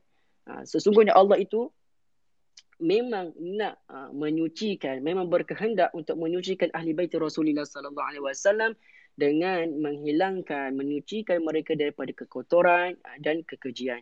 Jadi di sini kita fokus kepada kalimah ar-rijs. Ha, di sini ada banyak pentafsirannya. Ada banyak pentafsiran daripada para ulama. Uh, cukuplah mungkin kita akan sebutkan satu sahaja untuk kita uh, dapat merangkumi segala maklumat, segala poin-poin yang akan datang iaitu dikatakan oleh Imam An-Nawawi, Imam Nawawi uh, iaitu uh, dikatakan uh, syak uh, iaitu perasaan syak wasangka ataupun adab ataupun dosa. Maka mereka ini akan uh, disucikan oleh Allah Subhanahu Wa Taala dilindungi daripada turunnya adab, dilindungi daripada keadaannya adab ataupun dilindungi daripada ada syak dan wasangka. Uh, ini yang dikatakan dengan uh, dengan ar-rijs di dalam ayat inilah innama yuridullahu liyudhiba ankum ar-rijsa ahlal baiti wa yutahhirakum tathira dan menyucikan kalian semua. Ini ada ayat yang pertama. Uh, ayat yang kedua yang kita akan bahaskan di sini juga. Ayat ini kita tengah bahaskan tentang fadail ahli bait fil kitab uh, iaitu keutamaan dan kelebihan yang ahli bait Rasulullah ini berdasarkan al-Quran. Uh, kemudian kita akan bahaskan tentang fadail kelebihan dan keutamaan yang ahli bait berdasarkan sunnahnya Rasulullah iaitu hadisnya Rasulullah. Dalam ayat Al-Quran Allah berfirman dalam surah Al-Ahzab juga di dalam ayat yang ke-56 innallaha wa malaikatahu yusalluna 'alan nabi ya amanu sallu 'alaihi wa sallimu taslima Allahumma salli wa sallim wa barik 'alaihi wa ala alihi wasallam. Yaitu sesungguhnya Allah dan para malaikatnya berselawat ke atas nabi Wahai orang-orang yang beriman, selawatlah kalian ke atas baginda dan berilah salam kalian ke atas baginda. Jadi di sini ha, menunjukkan bahawa keutamaan dan kelebihan yang diberikan oleh Allah Subhanahu Wa Taala iaitu dengan diperintahkan untuk kita berselawat ke atas Rasulullah sallallahu alaihi wa ala alihi wasallam. Ha, dekat sini kita tak nampak lagi apakah kelebihan Ahlul Bait. Ha, sebab sekarang ni masih lagi tentang Rasulullah sallallahu alaihi wasallam. Ha, kemudian datang daripada hadis ha, kemudian datang daripada uh, hadis yang diriwayatkan oleh Imam Bukhari sendiri daripada Ka'ab bin Ajarah mengatakan lamma nazalat hadhil ayah qulna ya Rasulullah qad alimna kaifa nusallimu alaik fa kaifa nusalli alaik Allahumma salli ala Muhammad wa ala ali Muhammad Ha, mana beliau mengatakan bahawa tatkala uh, diturunkan ayat ini iaitu innallaha wa malaikatahu ila al-akhir al-ayah tatkala diturunkan ayat ini maka para sahabat semua bertanya kepada Rasulullah ya Rasulullah Ha, di dalam ayat ini ada dua perintah iaitu untuk berselawat ke atas Rasulullah dan untuk memberikan salam ke atas Rasulullah. Ha, jadi para sahabat bertanya, "Ya Rasulullah, kami ini tahu bagaimana untuk memberikan salam ke atasmu, tetapi bagaimanakah cara untuk kami berselawat ke atasmu? Kami tidak tahu." Maka Rasulullah mengatakan, "Qulu Allahumma salli ala Muhammad wa ala ali Muhammad." Itu katakanlah um, uh, apa moga-moga Allah Subhanahu Wa Taala berselawat ke atas Rasulullah Sallallahu Alaihi Wasallam dan ke atas keluarganya Rasulullah Sallallahu Alaihi Wasallam. Di sini baru datangnya kelebihan dan keutamaan ahli bait Rasulullah. Uh, iaitu apabila digandingkan cara untuk kita berselawat ke atas Rasulullah dengan kita gandingkan dengan selawat kepada ataupun selawat ke atas ahli keluarganya Rasulullah sallallahu alaihi wa ala alihi wa sahbihi wasallam. Ha, juga di sini ada perbahasan yang panjang sekali ha, di dalam ilmu fiqah ha, bahawa ada pendapat sini di dalam mazhab kita, mazhab syafi'i iaitu kalau mengikut qaulul qadim mana dikatakan dalam kitab i'anatul talibin mengatakan bahawa qaulul qadim pendapat yang lama ha, bagi Imam Syafi'i mengatakan bahawa wajib untuk kita mendatangkan selawat ke atas ahli keluarganya Rasulullah ini di dalam tasyahud akhir kita.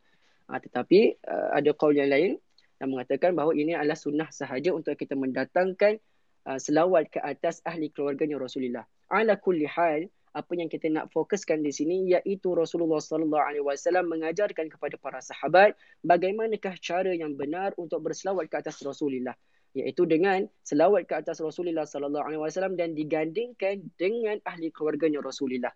Daripada situ kita boleh tahu bahawa betapa tingginya nilai, betapa tingginya kedudukan para ahli bait Rasulullah di sisi Rasulullah bahkan di sisi Allah Subhanahu wa taala. Kemudian kita akan berpindah ah, kepada fadail ahli bait fi sunnah iaitu kelebihan-kelebihan ahli bait yang dikatakan dalam hadis Rasulullah. Tadi kita telah bicarakan tentang kelebihan yang telah disebutkan dalam Al-Quran. Jadi sekarang kita akan bicarakan tentang kelebihan yang ada di dalam sunnah Rasulullah iaitu hadis Rasulullah sallallahu alaihi wasallam. Hadis yang ma'ruf kita selalu dengar yang diriwayatkan oleh Imam Tirmizi, diriwayatkan oleh Imam Bukhari yang mana Ibni Abbas radhiyallahu anhu radhiyallahu anhuma berkata qala Rasulullah sallallahu alaihi wasallam ahibbullaha lima yaghdukum min ni'amihi wa ahibbuni bihubbillah wa ahibbu ahla baiti li hubbi. Artinya, kasihanilah ataupun kasihlah akan Allah kerana segala nikmat yang dikurniakan kepada kamu dan kasihilah aku iaitu Rasulullah kerana kasihkan kepada Allah. Dan kasihilah keluargaku kerana kasihkan aku. Di sini kita dapat melihat al-ittisal ataupun kesinambungan di antara kasih kepada ahli bait yang mana ianya berpunca daripada kasih kepada Rasulullah. Ha, kan dan ke, cinta kita kepada Allah Subhanahu Wa Taala berpunca daripada cinta kita kepada Rasulullah Sallallahu Alaihi wa ala alihi wasallam. Ha, iaitu apabila Rasulullah mengatakan kasihilah Allah akan segala nikmat yang telah dikurniakan kepada kalian dan juga kasihilah aku kerana kerana kalian meng, me, uh, kerana kalian kasihkan Allah Subhanahu Wa Taala dan juga kasihilah keluargaku iaitu ahli baiti Rasulullah sallallahu alaihi wasallam kerana kalian mengasihi aku. Jadi di sini seakan-akan Rasulullah sallallahu alaihi wasallam memberikan satu syarat sekiranya kalian hendak untuk mencintai aku dengan sempurna punya percintaan dengan percintaan yang suci dan murni maka cintai jugalah ahli keluarga aku cintai jugalah ahli bait Rasulullah sallallahu alaihi wasallam. Hadis yang kedua ah, yang dikatakan ah, yang diriwayatkan oleh ah, Rasulullah sallallahu alaihi wasallam mengatakan bahawa hadis yang sama yang telah kita sebutkan sebentar tadi iaitu wa inni tarikum fikum taqalain. Ha, hadis ni kita dah baca dalam bahasa Arab, kita akan terjemahkan sahaja iaitu sesungguhnya aku iaitu Nabi Muhammad wasallam telah meninggalkan kepada kalian semua taqalain iaitu dua perkara yang berat, dua perkara yang agung, dua perkara yang sangat-sangat besar nilainya dari sisinya di sisi Allah padanya terkumpul cahaya petunjuk. Yang pertama iaitu berpeganglah dengan kitab Allah Subhanahu wa taala dan yang kedua berpeganglah dengan keluarga aku. Ha, di sini menunjukkan kan bahawa uh, Rasulullah sallallahu alaihi wasallam sangat-sangat menggalakkan kita, sangat-sangat menganjurkan kita bahkan memerintahkan kita untuk berpegang dengan ahli baiti Rasulullah, untuk berpegang dengan keluarganya Rasulullah sallallahu alaihi wasallam. Bahkan di dalam uh, petikan hadis ini Rasulullah uh, menyebut tiga kali iaitu udzakirukumullah fi ahli baiti iaitu aku mengingatkan kalian kepada Allah perihal keluarga aku tiga kali nak menunjukkan bahawa perihal bahawa sya'n hal situasi uh, ataupun keadaan cinta kita kepada ahli bait ini sangat-sangatlah besar sangat-sangatlah agung yang mana wajib untuk kita mencintai mereka iaitu ahli bait Rasulullah sallallahu alaihi wa ala alihi wasallam yang mana diartikan bagaimana kita berpegang dengan ahlul bait iaitu dengan kita mencintai mereka, kita menjaga kehormatan mereka, kita beramal dengan apa yang mereka sampaikan dan kita mengikut cara mereka, mengikut ajaran mereka sekiranya apa yang mereka bawa itu tidak melanggar syariatnya Allah Subhanahu Wa Taala. Ada batasnya juga. Sekiranya perkara tersebut tidak melanggar syariatnya Allah Subhanahu Wa Taala. Tetapi subhanallah kan daripada dua ayat Quran yang kita datangkan sebentar tadi dan juga daripada dua hadis yang kita datangkan sebentar tadi maka ada tiga kelompok ataupun tiga puak memahami kelebihan-kelebihan yang ahli bait ini dengan pemahaman yang berbeza subhanallah ha, ini dinamakan dengan sunnatullah ha, memahami perkara-perkara ini dengan berbeza yang mana golongan yang pertama uh, iaitu uh, Ustaz Faris uh, Ustaz Faris boleh boleh kompreskan dalam masa minit dua. InsyaAllah boleh uh, boleh. Untuk kita bagi peluang untuk okay. Boleh boleh insyaAllah. Uh, maaf ya atas uh, kepanjangan sedikit dalam membahaskan. Uh, jadi uh, Allahumma salli ala Muhammad. Okay, kita akan kompreskan teruslah. Uh, okay. Ada tiga puak, tiga kelompok yang uh, memahami tentang kelebihan dan keutamaan Ahli Bait Rasulullah ini kan terbagi kepada tiga kelompok dan tiga bahagian. Yang pertama iaitu golongan yang berlebih-lebih di dalam mencintai Ahlul Bait Rasulullah sehingga mereka itu melampaui batasnya syariat Allah Subhanahu Wa Taala. Bahkan mereka itu merendah-rendahkan para sahabat bahkan menghina para sahabat mencaci para sahabat di antaranya Abu, Sayyidina Abu Bakar dan Sayyidina Umar kerana mereka tidak mengakui khilafah yang dipegang oleh Sayyidina Abu Bakar dan Sayyidina Umar. Ini adalah golongan yang pertama yang diberikan nama Asy-Syiah ataupun diberikan nama sebagai Ar-Rawafid iaitu yang mereka ini berlebih-lebihan di dalam mencintai Ahlul Bait sehingga mereka menghina merendah kepada uh, para sahabatnya Rasulullah sallallahu alaihi wasallam. Golongan yang kedua iaitu mereka yang mencintai para sahabat kan melebihi uh, cintaan mereka kepada ahli bait yang menyebabkan mereka mencaci, menghina dan memandang rendah kepada ahli bait Rasulullah yang mana dinamakan kelompok ini sebagai kelompok An-Nawasib. Uh, yang mana mereka ini memerangi ahli bait uh, secara khususnya iaitu Sayyidina Ali karamallahu wajhah ada daripada kalangan mereka yang mencaci Sayyidina Ali bahkan yang mengatakan Sayyidina Ali ini orang fasik bahkan ada yang mengkafirkan Sayyidina Ali wali'adzubillah dan bakilah kepada kita ini iaitu golongan yang ketiga iaitu golongan yang uh, berada di tengah-tengah uh, la ifrat wala tafrid tidak berlebih-lebihan dan tidak berkurang-kurangan iaitu kelompok ataupun puan ahli sunnah wal jamaah. Yang mereka ini mu'tadilun wa munsifun iaitu ada sifat insaf adil di dalam cinta mereka yang mana walaupun mereka itu cinta kepada ahli bait Rasulullah dalam waktu yang sama mereka juga cinta kepada para sahabat. Apabila mereka cinta para sahabat mereka tidak merendahkan ahli bait Rasulullah.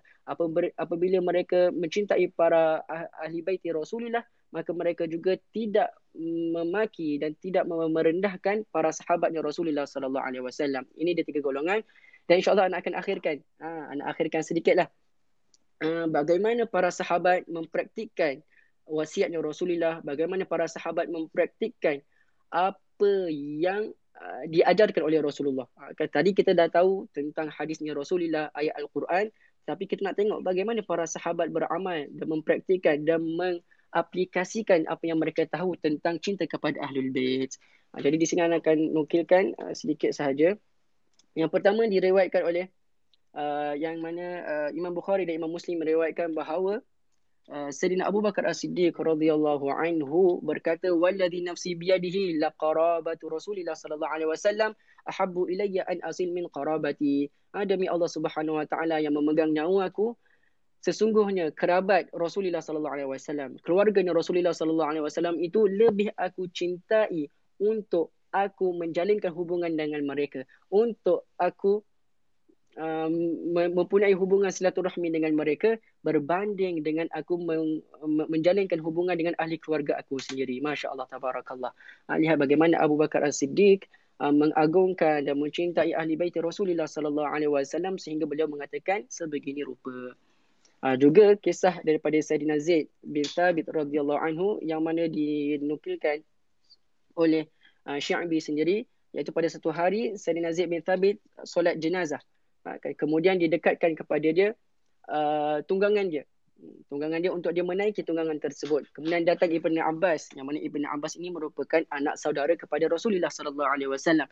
Maka uh, Ibn Abbas ini mengambil uh, tali di tunggangan tersebut dan membawa kepada Sayyidina Zaid bin bin uh, Sayyidina Zaid bin Thabit.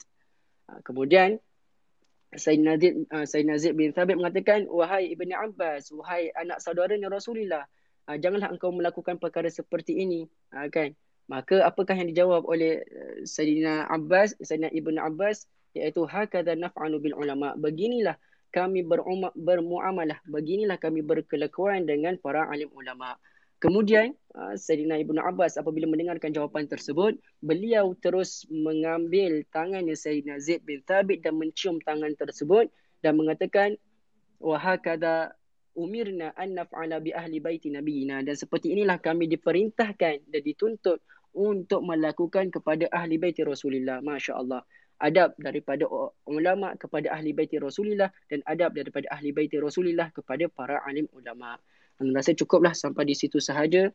Kita telah membahaskan dengan begitu panjang sekali uh, tentang siapakah itu ahlul bait dan siapakah itu yang diartikan dengan ahlul bait sendiri kemudian kelebihan dan keutamaan yang disebutkan dalam al-Quran yang disebutkan dalam hadis Rasulullah sallallahu alaihi wasallam juga uh, yang disebutkan sendiri oleh uh, apa Sayyidina Abu Bakar bahkan ada riwayat daripada Sayyidina Umar sendiri dan daripada uh, Sayyidina Zaid bin Thabit dan Sayyidina Ibnu Abbas. Anak uh, daripada itulah ana ingin mengucapkan maaf atas uh, panjang Uh, ber, membebel ataupun panjang kita punya uh, apa uh, sembang santai ni. Jangan minta maaf sangat-sangat. Uh, sekian wabillahi taufiq hidayah. Wassalamualaikum warahmatullahi taala wabarakatuh. Waalaikumsalam warahmatullahi wabarakatuh. Minta maaf eh uh, Ustaz Faris Rosti. Dia sebenarnya isu tentang ahli bait ni dia tak boleh had masa dalam lebih kurang 40 minit untuk kita nak apa kompreskan akan um, isu ni sebab dia agak kontroversi um, sebab dia bermain dengan aliran dan segala bagai. Okay. Jadinya um, kesimpulan yang saya dapat simpulkan daripada apa yang Ustaz Rosli punya sampai penyampaian bahawa ahli bait ni ada beberapa pentafsiran yang yang Ustaz uh, Rosli mengatakan, yang saudara Faris Rosli mengatakan bahawa ada tiga pendapat. Ha, kita boleh tambah pendapat, apa ni ada dua pendapat lain jadi kita boleh pendapat seperti apa yang kita katakan bahawa ahli bait Nabi adalah um, Bani Hashim dan juga Bani Muttalib. Dan juga pendapat kedua adalah dia termasuk kepada isteri-isteri Nabi sallallahu alaihi wasallam dan juga anak-anak Nabi sallallahu alaihi wasallam. Yang ketiga adalah ahli kasab, ahli kasab iaitu ahli kasab sebut nak lajuan ah, ahli kasab iaitu um, hanya kepada Fatimah dan juga Sayyidatina Fatimah dan juga Sayyidina Ali dan anak-anak dia. Kemudian ada dalam pendapat Imam Nawawi iaitu mengatakan bahawa ahli Nabi sallallahu alaihi wasallam ni adalah semua orang yang beriman dengan Nabi sallallahu alaihi wasallam. Dan pendapat yang kelima adalah pendapat Mu'tazilah iaitu ahli Nabi sallallahu alaihi wasallam adalah ahli tuqa iaitu um, um, ahli atqiya min um, um, min umat Nabi sallallahu alaihi wasallam. Orang-orang yang bertakwa daripada kalangan Nabi sallallahu alaihi wasallam yang itu pendapat dia adalah Qadi Hussein yang mengatakan pendapat sebegini. Okey, saya tak nak bercerita bicara panjang. Jadi uh, berkenaan tentang apa yang Ustaz Faris, Ustaz Faris Rosli bagi tahu juga berkenaan tentang um, ahli sunnah wal jamaah berada di mana. Iaitu ketika mana um, adakah mereka seperti syiah um, memben, apa ni mencintai segila-gilanya um, kepada ahli bait dan juga menolak sahabat atau sahabat Nabi SAW ataupun mereka menolak ahli bait dan hanya mencintai sahabat ataupun dia duduk kat tengah-tengah. Jadi uh, Ustaz Faris Rosli telah uh, Ustaz Faris Rosli telah mengatakan bahawa kita asnama jamaah perlu duduk dekat tengah-tengah, tidak terlampau berlebih-lebihan dan tidak terlampau berkeras-kerasan. Sebab itu Nabi sallallahu alaihi wasallam um, riwayat Ahmad yang mana hadis Nabi sallallahu alaihi wasallam mengatakan iyyakum wal ghulu fa innama halaka man kana qablakum bil ghuluwi fid din iaitu berhati-hatilah ataupun jauhilah akan ghulu berlebih-lebihan sesungguhnya orang yang apa ni um, telah binasa orang sebelum kamu ini adalah golongan-golongan yang mana dia ini berlebih-lebihan dalam beragama. Maksudnya bukanlah berlebih-lebihan agama tu tak boleh nak apa ni um, untuk kita buat ibadat-ibadat sunat. Tidak. Maksudnya terlalu berlebih-lebihan? Macam kalau kita tengok syiah berlebih-lebihan terhadap yang sebedemikian kita juga jangan berlebih-lebihan untuk membenci ahli bait dan sebagainya jadi saya juga nak promote lah. Dekat Asyairah juga pernah membahaskan perkara ini. Tak silap saya uh, pada sesi Google Meet yang kami ada rakamkan dekat YouTube boleh tengok berkenaan tentang apa yang telah disampaikan oleh saudara Ali Imran. Eh, jadinya boleh rujuklah YouTube kami. Uh, okay, jangan lupa follow kami punya Twitter. Okay, okay uh, saya nak uh, sebelum kita nak ke topik yang lebih hangat iaitu berkenaan Karbala ni, saya cuba nak bagi tahu siapa yang ada soalan boleh uh, bertanyakan ruangan soalan dekat tweet yang kat atas. Kalau sempat lah, kalau tak sempat tu saya minta maaf awal. Kalau sempat um, kita akan jawab lebih kurang kita akan lebih akan jawab.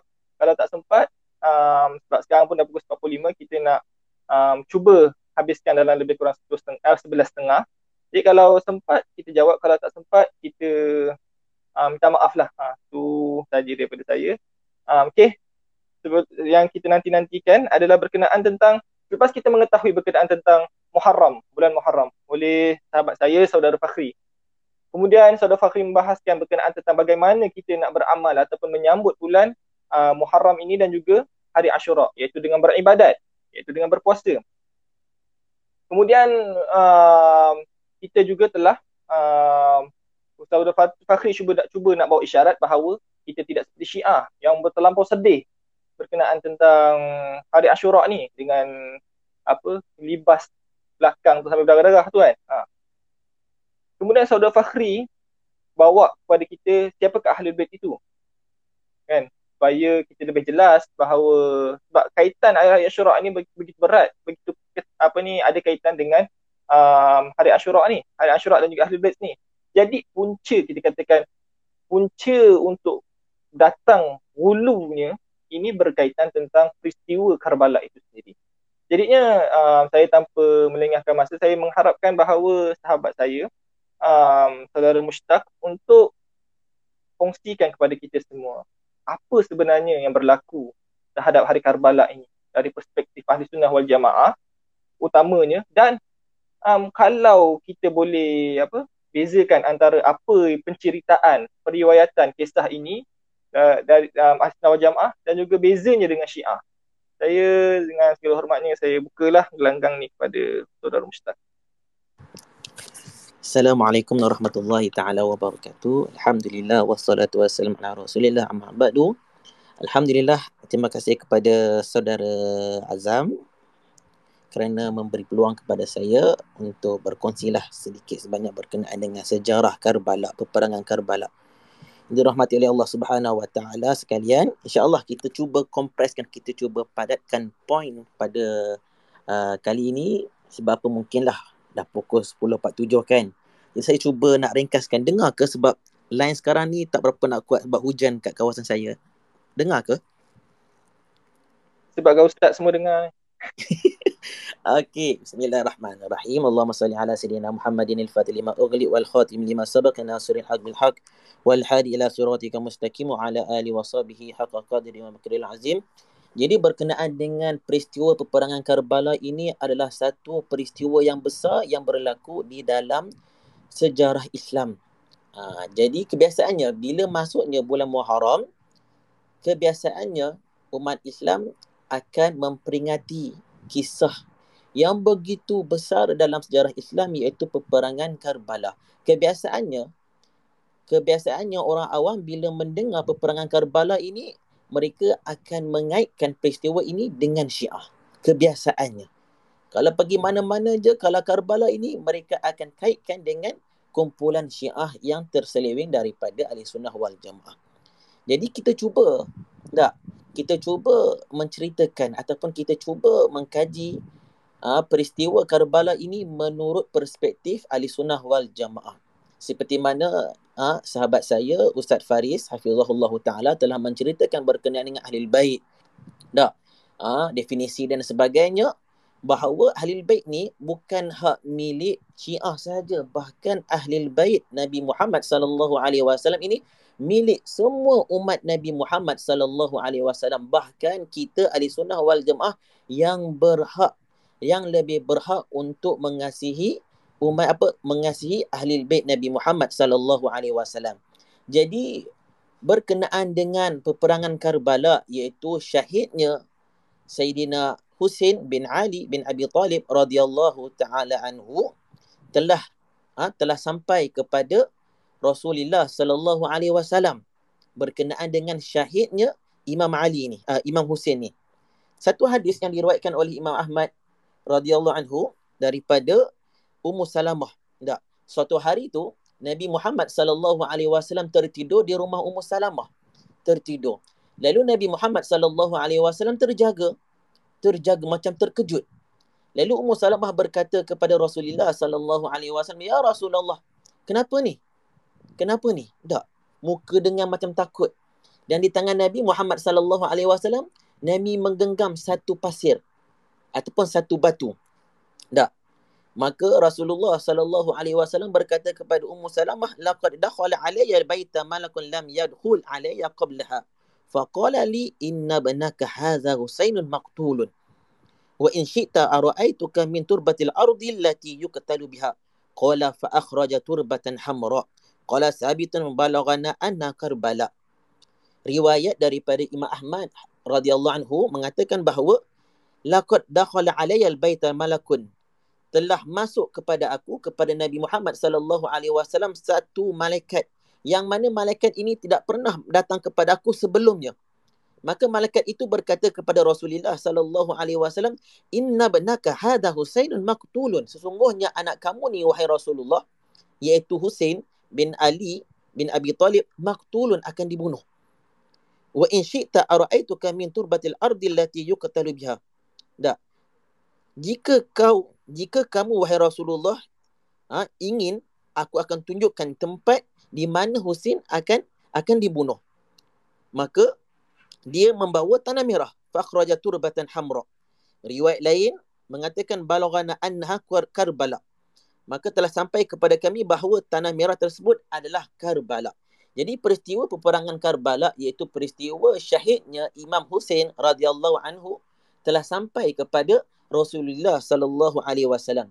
Jadi kronologi berkenaan dengan peperangan Karbala ini adalah rentetan daripada ha, Khalifah Sayyidina Hasan iaitu abang kepada Sayyidina Hussein cucu kepada Rasulullah sallallahu alaihi wasallam yang mana Rasulullah sallallahu alaihi wasallam telah mengisyaratkan bahawa Sayyidina Hussein radhiyallahu anhu adalah seorang pemimpin yang akan uh, mendamaikan dua peperangan. Ah, lalu Sayyidina Hussein ketika itu menjadi khalifah sementara.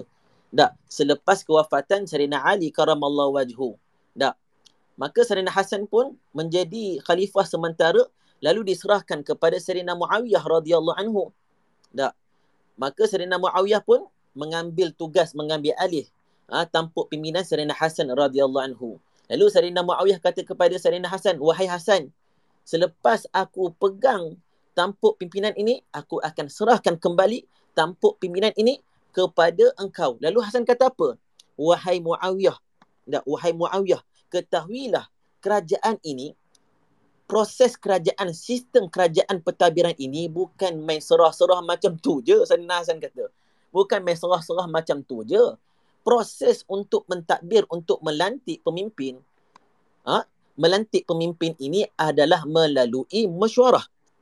Ha, mesyuarat ketika itu menunjukkan apa? Menunjukkan Sayyidina Hasan ini tak tamak kepada kerajaan, tak tamak kepada pemerintahan. Lalu selepas mana dak Sayyidina Muawiyah radhiyallahu anhu ha, mentadbir menjadi khalifah ketika itu, ha, hari demi hari Sayyidina Muawiyah menjadi tua. Menjadi tua. Lalu Muawiyah pun menyerah tampuk pimpinan ketika itu kepada anaknya iaitu Yazid bin Muawiyah. Yazid bin Muawiyah. Ketika mana Sayyidina Muawiyah radhiyallahu anhu menyerahkan tampuk pimpinan kepada anaknya Yazid bin Muawiyah maka seluruh umat Islam ha, berbaiah kepada Yazid. Kecuali hanya beberapa orang sahaja. Tak hanya beberapa uh, beberapa orang sahaja yang tidak berbaiah kepada Yazid bin Muawiyah. Di antaranya siapa di antaranya orang yang tidak berbaiah kepada Yazid bin Muawiyah ini adalah Allahumma salli ala sayyidina Muhammad antaranya yang disebutkan di dalam kitab Al-Bidayah wa Nihayah karangan Al-Imam Ibnu Katsir radhiyallahu anhu di antaranya siapa ya? Hmm. di antaranya adalah uh, apa Ibnu Abu Bakar iaitu Abdul Rahman bin Abi Bakar dan Abdullah ibnu Umar dan Abdullah ibnu Abbas serta ha, Sarina Hussein dan Ibnu Zubair. Di antara inilah nama-nama yang tidak berbai'ah kepada Yazid bin Muawiyah. Kemudian selepas kewafatan Sayyidina Muawiyah radhiyallahu anhu, dak, maka Ibnu Umar dengan Ibnu Abbas berbai'ah dengan berbai'ah dengan Yazid kecuali Sayyidina Husin dengan Ibnu Zubair. Jadi sebagian ulama mengatakan bahawa daripada peristiwa ini ha, terpecah kepada dua kelompok. Kelompok yang pertama adalah kelompok yang tidak mahu berlakunya pertumpahan darah iaitu yang ha, dipelopori oleh Ibnu Abbas dengan Ibnu Ibnu Umar. Ha, yang keduanya adalah kelompok yang tidak mahu berbaiah dengan dengan Yazid bin Muawiyah. Maka ma'ruf, dak ma'ruf berkenaan dengan uh, ciri-ciri Yazid bin Muawiyah. Ada sebagian mengatakan bahawa Yazid ini adalah orang yang buruk akhlaknya. Ada yang mengatakan fasik. Wallahu alam. Mungkin kita boleh kaji balik. Cuma saya kongsi ini sedikitlah daripada bacaan saya. Kalau ada salah dan silap, mohon perbetulkanlah. Jadi ramai yang menceritakan berkenaan dengan Yazid. Tak? Berkenaan dengan Yazid. Yazid ni jahat lah. Yazid ni buruk akhlaknya, fasik lah dan sebagainya lah maka penduduk ha, Iraq ketika itu apabila mendengar bahawa Yazid bin Muawiyah mengambil tampuk pimpinan ayahnya iaitu Sayyidina Muawiyah radhiyallahu anhu mereka jadi ketakutan. Kerana apa? Kerana mereka mengenali susuk tubuh Yazid bin Muawiyah. Lalu mereka Allahumma salli ala sayyidina Muhammad meminta Sayyidina Husin untuk membantu mereka. Tak membantu mereka. Ketika itu sebelum penduduk kota Iraq ketika itu meminta pertolongan kepada Sayyidina Husain radhiyallahu anhu. Dak Yazid bin Muawiyah memerintahkan semua umara semua pemimpin-pemimpin umat Islam ketika itu menyuruh umat-umat Islam berbaiah kepada Yazid bin Muawiyah. Yazid menyuruh para pemimpin ketika itu ha, sampaikan kepada semua rakyat.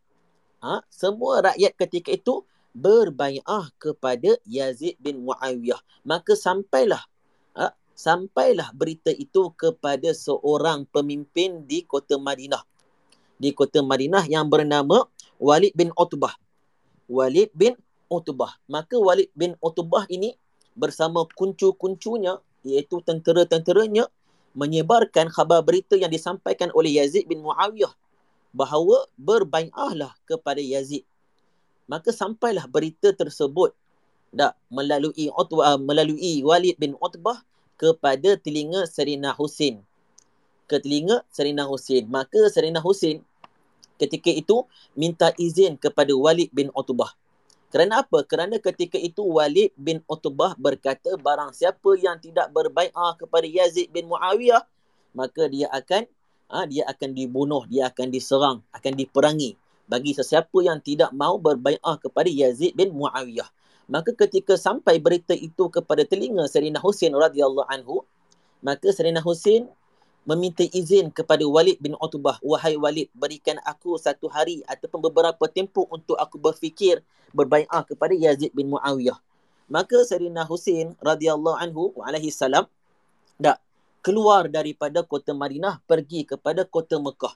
Menetap di kota Mekah beberapa tempoh. Sampailah berlalunya bulan apa bulan uh, Sya'ban berlalunya bulan Ramadan berlalunya dan sebagainya lah. Sampailah ha, bulan Muharram Sarina Hussein menetap di kota Mekah. Ha, di kota Mekah. Maka penetapan tak, penetapan ataupun per, apa uh, cerita ataupun apa nama uh, perkhabaran Sarina Husin menetap di kota Mekah ketika itu sampai kepada apa? Sampai kepada penduduk kota Iraq. Sampai kepada penduduk kota Iraq ataupun Kufah.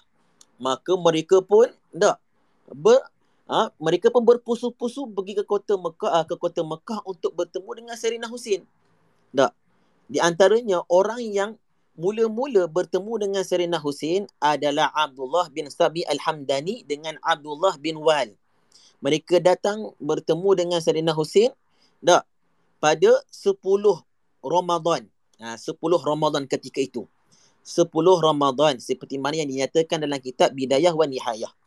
Maka orang yang mula-mula bertemu dengan Serena Hussein adalah Abdullah bin Sabi Al-Hamdani dan Abdullah bin Wal mereka berdua ini daripada kota Kufah tak ataupun daripada uh, negara Iraq Allahumma salli ala sayyidina Muhammad membawa beberapa helaian helaian surat tak yang mana dalam surat itu menghimpunkan petition. Ha, macam kita sekarang lah tak buat kumpul apa nama? Tanda tangan untuk memilih kerajaan dan sebagainya. Macam tu lah. Macam tu lah berlaku contoh apa seolah-olah macam tu lah seolah-olah macam tu Allahumma salli ala sayyidina Muhammad rakyat-rakyat di kota Iraq ketika itu menulis surat dan menghimpunkan puluhan ribuan tanda tangan untuk meminta pertolongan kepada Imam Hussein Sayyidina Hussein bin Ali bin Abi Talib radhiyallahu anhu alaihi salam supaya Sayyidina Husin ini menjadi pemimpin mereka bukan Yazid bin Muawiyah. Dalam surat itu Abdullah bin Sabi Al-Hamdani dan Abdullah bin Wad bawa surat yang ha, dihimpunkan ribuan tanda tangan umat Islam di kota Kufah Iraq. Tak. Dalam surat itu pun ha, menyatakan taniah dan takziah kepada Sayyidina Husin atas kematian Sayyidina Muawiyah radhiyallahu anhu. Ha, habis semua tu Allahumma salli ala Sayyidina Muhammad maka apabila mendapat perkhabaran ha, daripada penduduk kota Kufah Iraq bahawa mereka ini seolah-olah begitu memerlukan Sayyidina Husin untuk membantu mereka menjadi pemimpin Maka Sarina Husin pun menghantar saudaranya iaitu Ibnu Ammihi iaitu saudaranya lah anak kepada pak ciknya iaitu Muslim bin Akil bin Abi Talib. Maka Sarina Husin menghantar Muslim bin Akil bin Abi Talib kepada kota Kufah. Supaya apa? Supaya Muslim bin Akil ini tak melihat keadaan suasana di sana betul ke? Betul ke penduduk kota Kufah di Iraq itu memerlukan Sarina Husin untuk menjadi pemimpin mereka. Maka diutuslah Muslim bin Akil ke kota Kufah. Tak? Ha? Ke kota Kufah. Akil apa Muslim bin Akil ni dalam hatinya tak ada macam sanksi. Ada satu apa nama bersangka buruk. Kerana apa? Kerana pada zaman dahulu tak penduduk kota Kufah ini mereka telah mengkhianati Serena Ali dengan Serena Hasan. Lalu Muslim bin Akil ni berkata kepada Sarina, ha-, Sarina Husin, wahai Sarina Husin, tak, kamu tak merasa pelik ke? Tak, ataupun kamu tak merasa sesuatu ke? Yang mana dahulunya mereka ini telah mengkhianati Sarina Ali, ayah kamu, saudara kamu, Sarina Hasin, uh, Sarina Hasan. Maka Sarina Husin kata, tak, kalaulah mereka ini terlalu memerlukan aku, maka aku ni perlu kepada mereka. Dengan mana apa? Aku perlu pergi kepada mereka, bantu mereka. Maka sebab itulah Sarina Husin menghantar Muslim bin Aqil bin Abi Talib radhiyallahu anhu kepada kota Kufah untuk melihat melihat suasana di kota Kufah.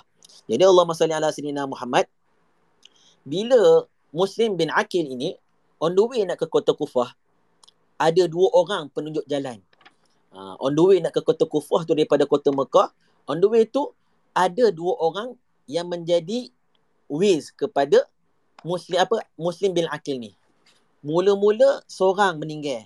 Tak seorang meninggal. Kemudian selepas seorang tu meninggal orang kedua pula meninggal. Maksudnya apa? Tidak ada dah orang yang menjadi penunjuk jalan kepada muslim bin akil. Maka muslim bin akil pun memberitahu kepada Sayyidina Husin, wahai Sayyidina Husin, aku ni macam mana nak kota Kuf, nak pergi ke kota Kufah? dua orang ni dah tak ada dah ni. Aku tak tahu jalan. Maka Sayyidina Husin kata apa? Pergi juga. Pergilah juga. InsyaAllah Allah akan bantu kamu. Pergi juga. Maka apa Muslim bin Akil pun Allah salli ala Sayyidina Muhammad. Tak. Pergi juga dengan perintah Sayyidina Husin radhiyallahu anhu. Bila sampai saja di kota Kufah. Tak. Sedangkan Imam Muslim bin Akil, Sayyidina Muslim bin Akil ini datang dalam keadaan spy. Maksudnya apa? Orang tak tahu.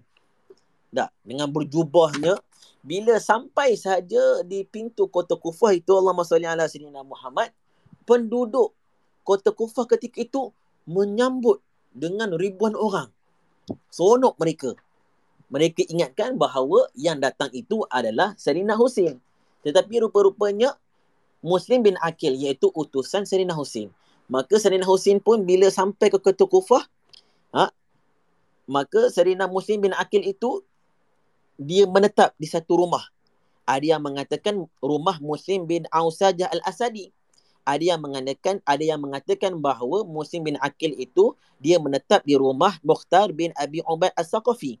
Dia khilaf. Ha, ada yang mengatakan Muslim bin Ausajah Asadi. Ada yang mengatakan bahawa di rumah Mukhtar bin Ubay apa Abi Ubaid Al-Saqafi. Ha, ada khilaf lah dua tu. Muslim bin Ausajah dengan Mukhtar bin Abi Ubaid As-Saqafi. Wallahu a'lam.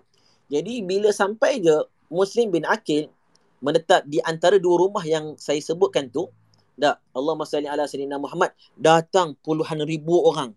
Ada yang meriwayatkan bahawa sampai 12 ribu orang datang ke rumah ha, rumah Muslim bin Auf saja ataupun rumah Mukhtar bin Abi Ubad As-Saqafi. 12,000 orang berhimpun untuk berbai'ah kepada Muslim bin Akil iaitu utusan Serina Husin radhiyallahu anhu. Mula-mula 12,000 orang. Maka takasaru hatta balaghu samaniyata asyar alfan. Tak. Maka bertambah, tambah, tambah sampailah bilangan daripada 12,000 itu bertambah menjadi 18,000 orang yang datang kepada rumah di antara dua yang anda sebut tu dan untuk berbai'ah kepada Muslim bin Akil utusan Serina Husin. Ha. Dak. Sampai situ sampai 18,000. Dak Allahumma salli ala sayyidina Muhammad. Jadi kita singkatkanlah cerita ni panjang cerita ni. Panjang kisah ni.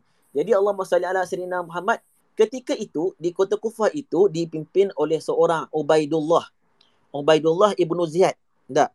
Ubaidullah ibnu Ziyad menjadi pemimpin di kota Kufah ketika itu. Maka Muslim bin Akil dia pergi satu masjid yang mana dihadiri oleh Ubaidullah ibnu Ziyad memberi khutbah.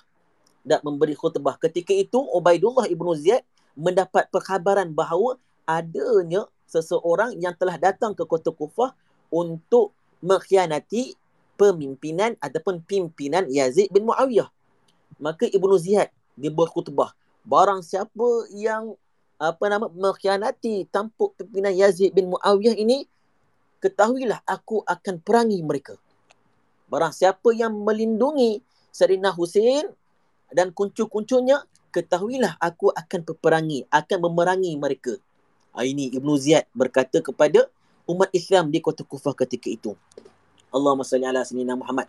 Maka Muslim bin Aqil radhiyallahu anhu pun pulang daripada masjid itu singgah kepada rumah Mukhtar dak ataupun rumah Muslim Ibnu Saw apa Aus saja dak pindah daripada rumah itu pergi kepada rumah Hani rumah Hani ataupun ke rumah Surai dak yang mana Hani dan Surai ini adalah salah seorang tokoh ketua yang disegani oleh Ubaidullah ibnu Ziyad.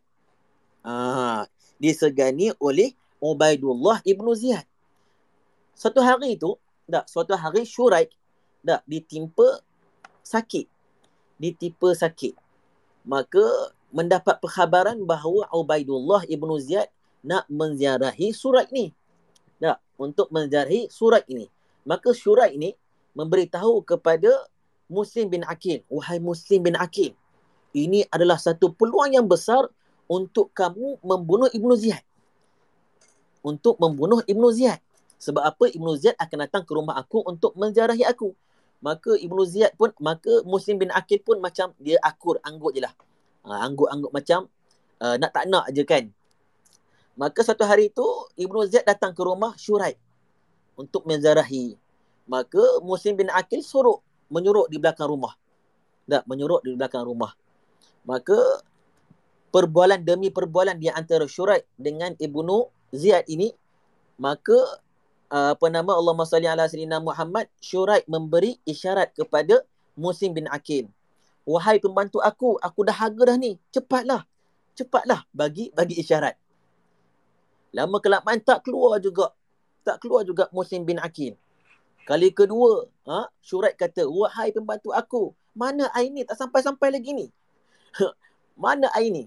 Sampai tiga kali Ibnu Zaid kata, "Bodoh juga pembantu kamu ni eh." Ha? tuannya nak air, dia tak bawa air. Maka apa Ibnu Ziyad pun keluar daripada rumah tu pulang ke ke istana, ke tempat dia. Maka bila pulang Ibnu Ziyad itu, syurat panggil Muslim bin Akil. Wahai Muslim, kenapa aku panggil tak keluar-keluar ni? Kenapa ni? Tak, kenapa? Maka Allah salli ala sayyidina Muhammad. Tak. Maka Allah salli ala sayyidina Muhammad Surat berkata kepada Muslim, ini peluang besar ni, peluang besar untuk kamu membunuh Ibnu Ziyad ni. Lalu tengok akhlak ahli bait Nabi Muhammad sallallahu alaihi wasallam. Dak Muslim bin Akil kata apa dekat Syurat? Wahai Syurat. Dak. Ha? Apa nama Muslim bin Akil ni membawa satu hadis. Membawa satu hadis yang berbunyi qala Rasulullah sallallahu alaihi wasallam al-imanu qaidul fatki la yaftiku mu'minun. Ini Muslim bin Akil berkata kepada Syuraib. dia bawa hadis daripada Rasulullah sallallahu alaihi wasallam. Dia kata apa? Al imanu qaidul fatki.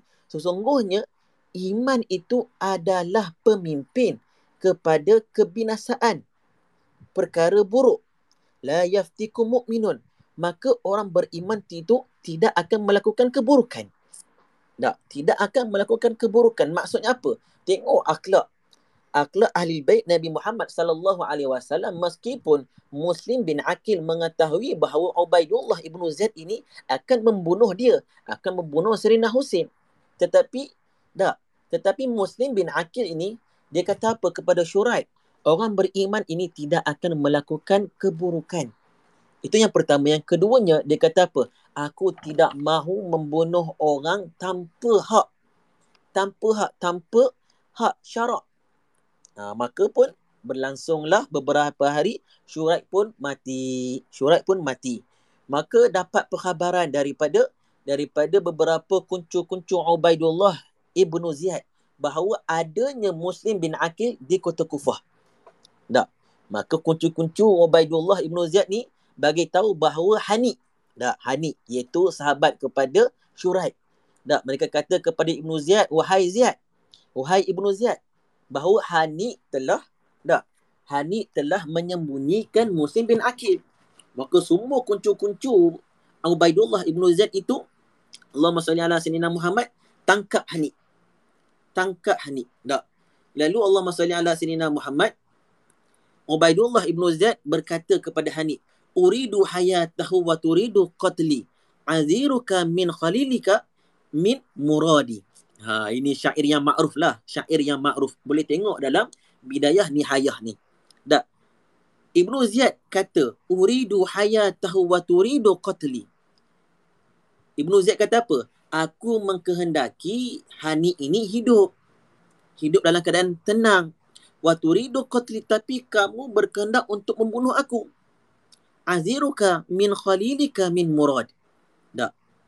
Bawakanlah kepada aku daripada teman-teman kamu itu daripada Bani Murad. Hanif ini daripada kaum Bani Murad. Tak. Kaum daripada Bani Murad. Allahumma salli ala sayyidina Muhammad. Jadi bawalah Hanif. Maka Allahumma salli ala sayyidina Muhammad.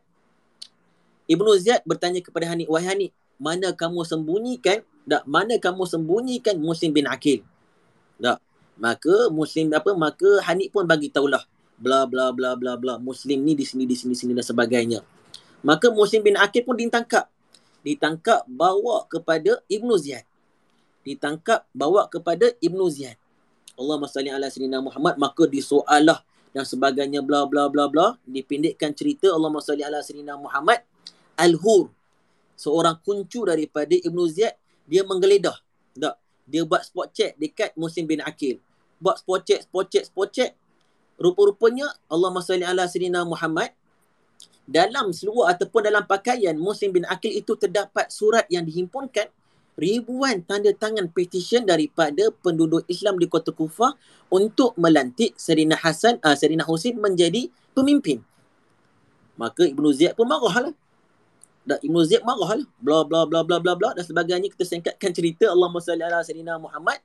Maka Ibnu Ziyad pun uh, melakukan hukuman kepada kepada Muslim bin Akil.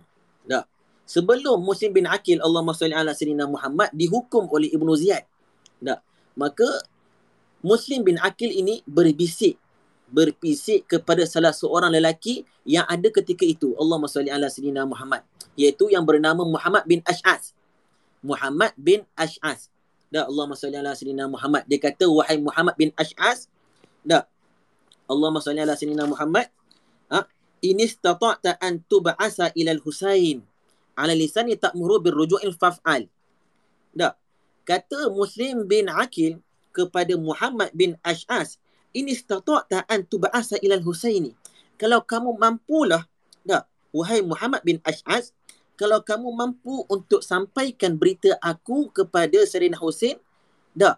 Bahawa tak murhu kamu suruhlah Serina Husain itu birruju'i. Untuk pulang balik. Untuk pulang balik. Tak. Allahumma salli ala Serina Muhammad. Sebab apa? Sebab Sayyidina Muslim bin Sayyidina Muslim bin Akil suruh Muhammad bin Ash'as Allahumma salli ala Sayyidina Muhammad Allahumma salli ala Sayyidina Muhammad untuk bagi tahu kepada Sayyidina Hussein bahawa Muslim bin Akil telah ditangkap oleh Ubaidullah ibnu Ziyad. Bahawa dia telah dibunuh dan sebagainya.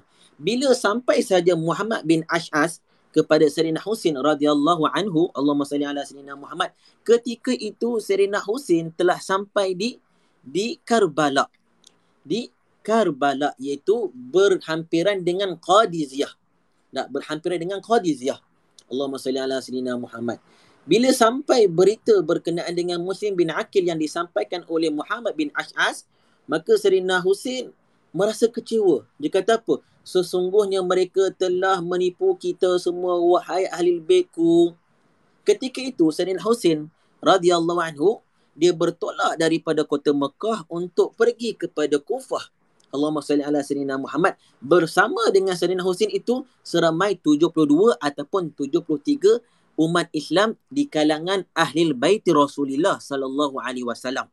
72 ataupun 73 bersama dengan Serina Husin. Bila sampainya berita Muhammad bin Ash'as kepada Serina Husin, ketika itu Serina Husin dah sampai dah Karbala berhampiran dengan kota Kufah. Maka Allah salli ala Serina Muhammad. Tak. Ketika itu Serina Husin nak berpatah balik berapa gerombolan pasukan daripada Ibnu Ziyad. Telah sampai beberapa gerombolan ataupun pasukan daripada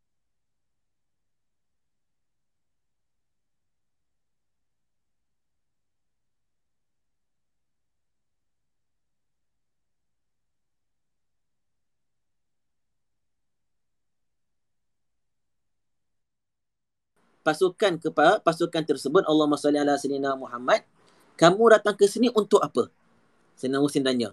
Lalu dia kata apa? Aku ke sini salah seorang pemimpin pasukan tersebut berkata kepada Sayyidina Husin, aku datang ke sini adalah untuk menangkap kamu wahai Husin. Ini adalah perintah daripada Ubaidullah Ibnu Ziyad. Tak. Maka Sayyidina Husin kata apa? Ha? Sayyidina Husin kata apa? Bagikan aku satu hari. Satu hari. Allahumma salli ala Sayyidina Muhammad. Maka Sayyidina Husin pun ha, daripada satu hari itu Sayyidina Hussein bermunajat bersama dengan ahli bait Nabi Muhammad sallallahu alaihi wasallam seramai 73 bermunajat minta bantuan daripada Allah Subhanahu wa taala. Pada keesokan hari juga datang lagi ribuan pasukan dak ribuan pasukan daripada Ubaidullah ibnu Ziyad. Ribuan dah ribuan. 3000, 4000, 5000 datang. Ha, untuk memerangi 73 orang daripada ahli keluarga Nabi Muhammad sallallahu alaihi wasallam. Yang mana ketika itu dak 73 orang datang bukan Allah Subhanahu ala sayyidina Muhammad membawa peralatan perang. Sebab apa? Mereka pergi bukan untuk berperang. Cuba fikir logik ribuan lima ribu enam ribu untuk menyerang 73 orang yang datang bukan untuk berperang. Tidak ada ha, kelengkapan peperangan yang lengkap bila sampai lagi yang dipimpin oleh Amru ibnu Sa'ad ibnu Abi Waqas datang memimpin pasukan berkuda ketika itu. Maka Allah salli ala sayyidina Muhammad sayyidina Husain berkata kepada Amru ibnu Sa'id Abi Sa'ad bin Abi Waqas, "Wahai Amru, apa tujuan kamu datang kepada ini? Apa tujuan kamu datang kepada aku?" Maka Amru bin Sa'ad bin Abi Waqas berkata kepada Sayyidina Husain radhiyallahu anhu, Wahai Hussein, aku datang ini atas perintah Ubaidullah ibnu Ziyad untuk menangkap kamu. Maka Allah SWT Sayyidina Muhammad Sayyidina Hussein radhiyallahu anhu berkata kepada Amr bin Sa'ad bin Abi Waqas, Wahai Amr, aku bagi tiga pilihan kepada kamu. Tak, aku bagi tiga pilihan kepada kamu. Pilihan yang pertama, biarkan aku, tak, biarkan aku, bebaskan aku. Yang kedua, bebaskan aku biar aku pergi ke kota Syam untuk bertemu dengan Yazid bin Muawiyah.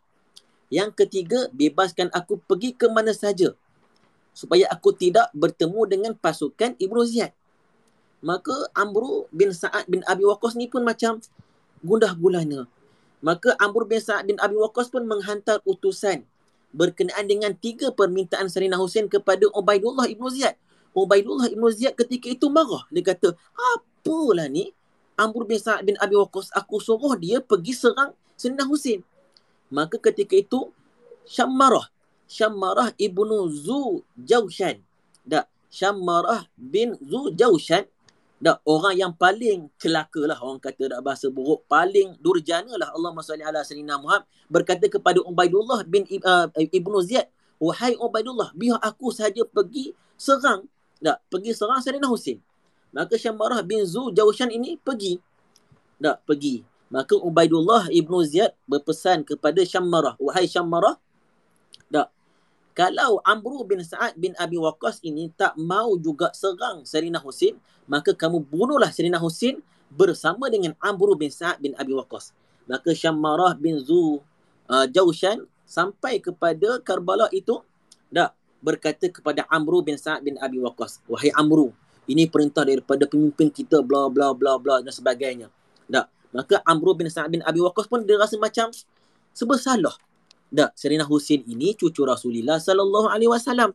Tak, sebab salah. Maka Serina Amru bin Abi Waqqas, tak, saat eh, saya apa? Amru bin Sa'ad bin Abi Waqqas pun ha, berkata kepada tenteranya, serang. Tak apalah, kita serang je Serina Husin ni. Maka Serina Husin kata apa? Tunggu kejap. Tunggu kejap. Bagi aku tunaikan solat dua rakaat. Maka Serina Husin pun solat dua rakaat yang kagumnya ketika itu, ketika mana Sayyidina Husin solat diikuti tentera-tentera Amru bin Sa'ad bin Abi Waqqas. Walaupun mereka ini nak serang, nak bunuh Sayyidina Husin, tapi ketika mana Sayyidina Husin mengimami ataupun solat, mereka turut serta. Ini menunjukkan bahawa apa? Ketika itu, tentera-tentera itu dalam hatinya Allah SWT Muhammad masih lagi ada perasaan cinta kepada Sayyidina Husin tetapi kerana kerasukan, kerana kerakusan terhadap dunia, maka mereka pun ha, memotong perasaan cinta itu demi mendapat meraih dunia tersebut. Habis saja solat tersebut, maka berlakulah peperangan di antara tentera Ubaidullah ibnu Ziyad bersama dengan tentera Serina Husin. Tak. Ketika itu Allah SWT Serina Muhammad. Ketika itu anak-anak Serina Husin. Tak. Anak-anak Sayyidina Hussein Allahumma salli ala Sayyidina Muhammad. Dak meminta izin kepada Sayyidina Hussein di antaranya apa? Da, di antaranya Allahumma salli ala Sayyidina Muhammad Abu Bakar bin Hussein Umar bin Hussein Hamzah bin Hasan dan Ali Akbar. Mereka ini meminta keizinan kepada Sayyidina Hussein untuk melindungi Sayyidina Hussein ketika itu. Allahumma salli ala Sayyidina Muhammad. Dak Abu Bakar bin Hussein Umar bin Hussein dan apa anak saudara Sayyidina Husin iaitu Hamzah ataupun ada yang mengatakan Qasim bin Hasan anak kepada Sayyidina Hasan dan Ali Akbar. Ali Akbar. Minta izin kepada Sayyidina Husin wahai Sayyidina Husin izinkan kami untuk melindungi kamu. Mula-mula sekali yang melindungi Allah SWT ala Sayyidina Muhammad melindungi Sayyidina Husin adalah Ali Akbar anak sulung Sayyidina Husin tak dalam peperangan itu Sayyidina Ali itu tak melindungi segenap daripada Serina Husin ketika itu. Depan, belakang, kiri, kanan. Lawan. Datangnya musuh ketika itu. Lawan, lawan, lawan, lawan. Kemudian Allah SWT Serina Muhammad. Ali Akbar Allah SWT Serina Muhammad ketika itu. Waf, apa? Syahid. Syahid. Dipendekkan cerita lagi. Syahid perang-perang-perang. Setiap anak daripada Serina Husin pun berganti. Silih berganti. Mula-mula Serina Ali Akbar kemudian Sarina Abu Bakar bin Husin, kemudian Sarina Umar bin Husin, kemudian anak saudara Sarina Husin iaitu Hamzah bin Hasan bersilih ganti. Bersilih ganti. Maka Allah SWT ala Sarina Muhammad tinggallah. Tak. Tinggallah Sarina Husin seorangan di ha, di padang Karbala. Di Karbala. Habis semua dibunuh oleh tentera-tentera Ubaidullah ibnu Ziyad. Tak. Maka ketika itu tinggal sahaja Serina Husin. Serina Husin kata, biarlah aku seorang sahaja hadapi kamu semua. Allahumma salli ala Serina Muhammad. Ketika itu, kaum perempuan di kalangan ahli bait ditinggal di khemah. Ditinggal di khemah. Tak. Di sana ada Sayyidah, uh, Sayyidah Zainab. Iaitu kakak kepada Serina. Uh, kakak kepada Serina Husin Zainab bin uh, bin Ali. Uh, binti Ali. Bersama dengan Zainab binti Ali itu anak Sayyidina Husin iaitu Sukainah dengan Fatimah binti Sayyidina Husin. Ketika itu Allah SWT ala Sayyidina Muhammad. Tak. Maka berperang, berperang, berperang. Ketika itu Allah SWT ala Sayyidina Muhammad, Sayyidina Husin, walaupun dalam nak berperang, di hati Sayyidina Husin itu masih lagi ada niat nak menggembirakan anak-anaknya di kemah tu. Maka Sayyidina Husin pun ha, berkelirin, apa orang kata berpusing-pusing di di kemah tersebut. Maka keluarlah anak bonsu Sayyidina Husin iaitu Sukainah binti Husin. Dia tengok, wah ayah aku naik kuda seronok-seronok lah. Yalah budak-budak tengok ayah dia tak. Seronok-seronok. Maka Sukainah pun lambai-lambai. Lambai kepada Sayyidina Hussein. Wahai ayah, moga-moga Allah memelihara kamu, menjaga kamu. Sukainah kata kepada Sayyidina Hussein. Maka Sayyidina Hussein pun pusing, pusing, pusing, pusing, pusing. Allah SWT ala Sayyidina Muhammad pergi perang balik. Perang, perang, perang. Maka tentera Ubaidullah Ibn Ziyad ketika itu mereka rasa kesian.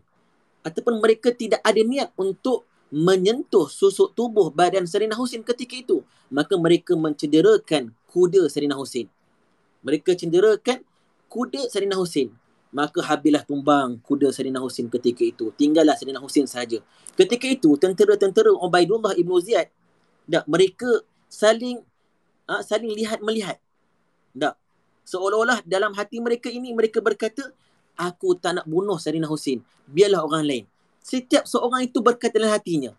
Masing-masing tunggu orang lain nak bunuh Serina Husin. Bukan diri dia. Masing-masing duk tunggu duk tunggu tunggu tunggu tunggu sampailah satu masa yang panjang yang lama sampailah dak seruan Syammarah bin Zu Jaushin Ju Jaushan dak ha, Ju Jaushan berkata apa lagi ni? Bunuhlah.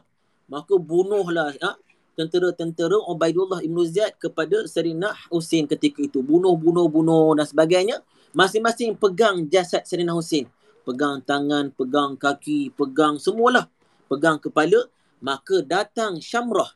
Tak Syammarah bin Zu Husain datang daripada jauh terus pancung kepala kepala Serina Husin ketika itu. Syammarah bin Zu Husain ingat nama ni. Tak ha, Syammarah bin Zu Husain apa uh, Zu uh, Jusain ha, apa ataupun Jusain. Tak Allah Masalli ala Serina Muhammad ketika itulah. Maka pendek cerita ketika itu Allah Masalli ala Serina Muhammad dibawa lah apa kepala Serina Husin yang mulia itu di hadapan Ubaidullah ibnu Ziyad. Di hadapan Ubaidullah ibnu Ziyad. Maka Ubaidullah ibnu Ziyad memegang tongkat dia cucuk-cucuk kepala Serina Husin yang dipancung pada peperangan Karbala. Dia cucuk-cucuk. Dia cucuk hidung, cucuk mulut. Tak. Maka ketika itu Allah SWT Muhammad bersama dengan Ubaidullah ibnu Ziyad ada beberapa sahabat di antaranya Sayyidina Anas bin Malik tak, Serina Anas bin Malik. Mesti ada orang kata, kenapa Serina Anas bin Malik tak join Serina Husin ketika itu? Kita kembali balik. Waktu mula-mula sekali saya bagi tahu apa? Bahawa dalam peristiwa ini ada dua kelompok. Kelompok yang pertama adalah tak mau berlakunya tumpah darah. Ha, penumpahan darah. Maka mereka pun just orang kata follow the flow je ikutlah Yazid bin apa Yazid bin Muawiyah. Jadi Sarinah Anas ni ketika itu melihat perbuatan Ubaidullah Ibn Ziyad cucuk-cucuk muka ha, wajah kepala Sarinah Husin ketika itu. Maka Sarinah Anas berkata kepada bahawa tak ketahuilah Allah SWT Sarinah Muhammad bibir inilah Rasulullah kucuk di bibirnya.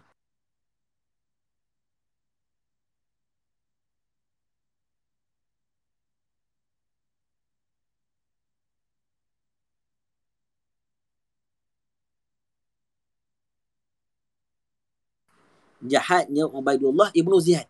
Tak. Ha, jahatnya Ubaidullah Ibnu Ziyad. Tidak ada hormat kepada ahli bait Nabi Muhammad sallallahu alaihi wasallam, tidak ada hormat kepada sahabat Nabi Muhammad sallallahu alaihi wasallam.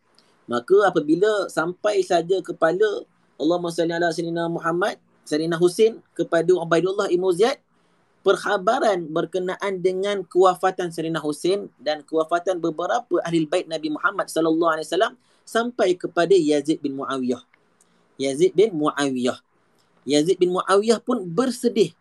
Sebab apa? Sebab Yazid bin Muawiyah tidak mahu berlakunya peristiwa ini. Dengan makna apa? Tak redha dengan kematian Serina Husin.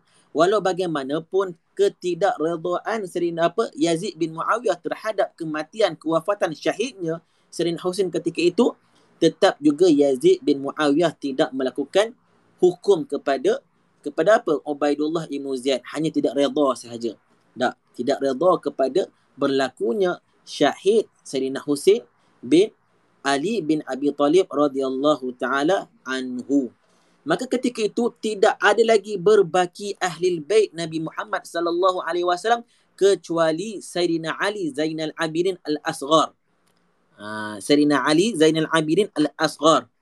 Yang mana Sayyidina Ali Zainal Abidin Al-Asghar ni duduk bersama Sayyidah Zainab binti uh, binti Ali iaitu kakak kepada Sayyidina Husin. Duduk bersama di uh, di kemah. Ha, kerana apa? Kerana Sayyidina Ali Zainal Abidin Al-Asghar ini ketika itu berumur 17 ataupun 18 ataupun 19 ketika itu dalam keadaan sakit. Tak boleh nak berjalan. Tak. Maka dia tu dia pun tidaklah ikut bersama peperangan yang di ha, yang diikut oleh Serina Husin duduk dalam khemah. Sebab apa? Serina Husin dah bagi pesan dah.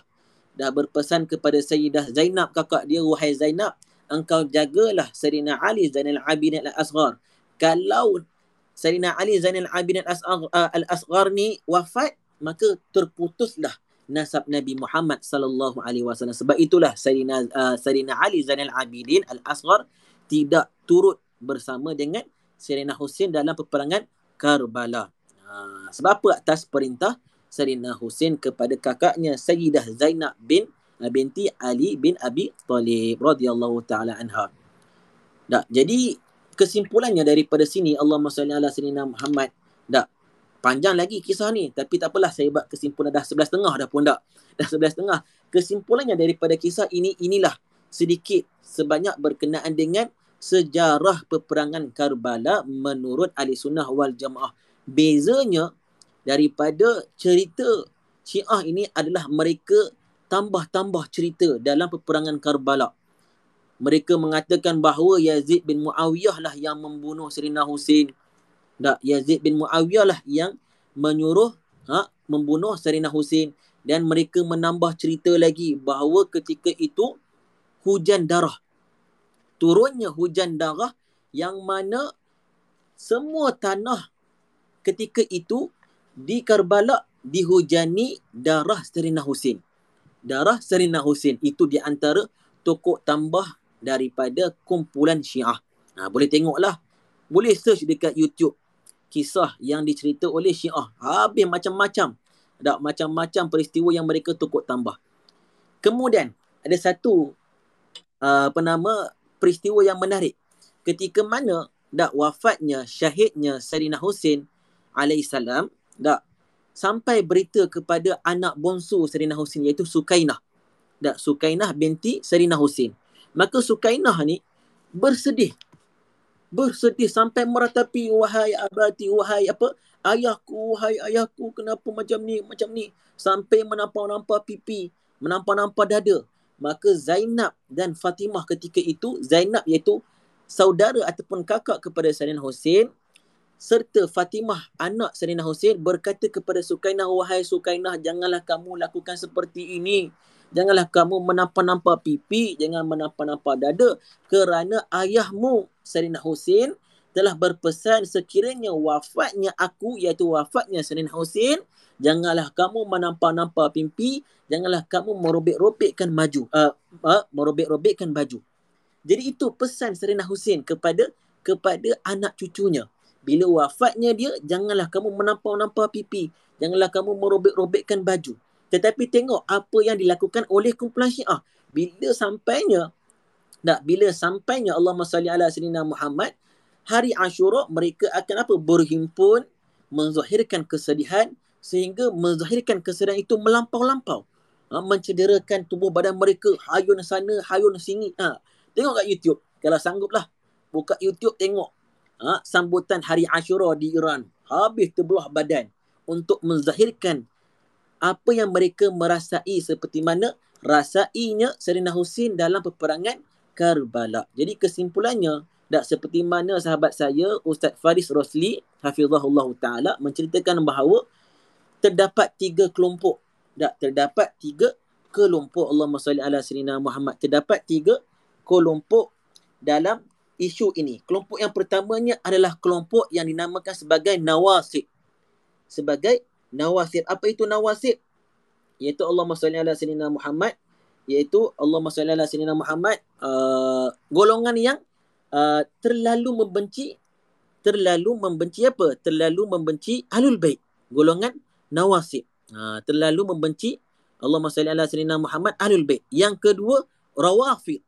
Ataupun rafidah iaitu terlalu memuja ahli baik sehingga meletakkan mereka ini sebagai kedudukan yang tinggi bahkan setaraf dengan para anbiya para nabi.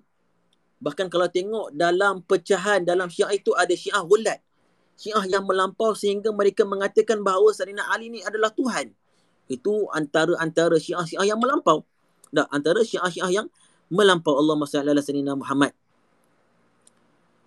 yang ketiganya adalah apa? Adalah uh, orang yang tengah-tengah.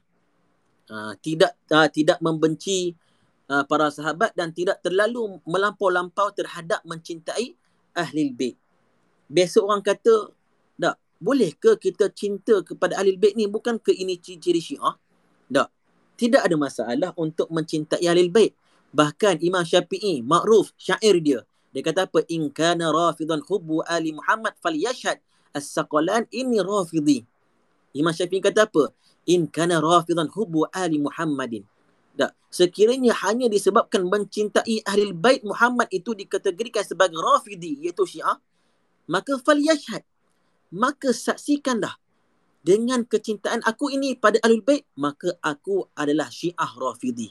Maksudnya apa? Bukan membawa maksud bahawa Imam Syafi'i itu syiah tak? Imam Syafi'i kata apa? Kalaulah mencintai Ahlul Bait itu menjadikan kita sebagai syiah, maka aku adalah oh, orang syiah. Ha, tak? Adalah orang syiah. Bahkan dalam dalam apa nama? Dalam syair yang lain. Imam Syafi'i kata apa? In kana zambi hubbu ali Muhammad fadhalika zambun lastu anhu atubu.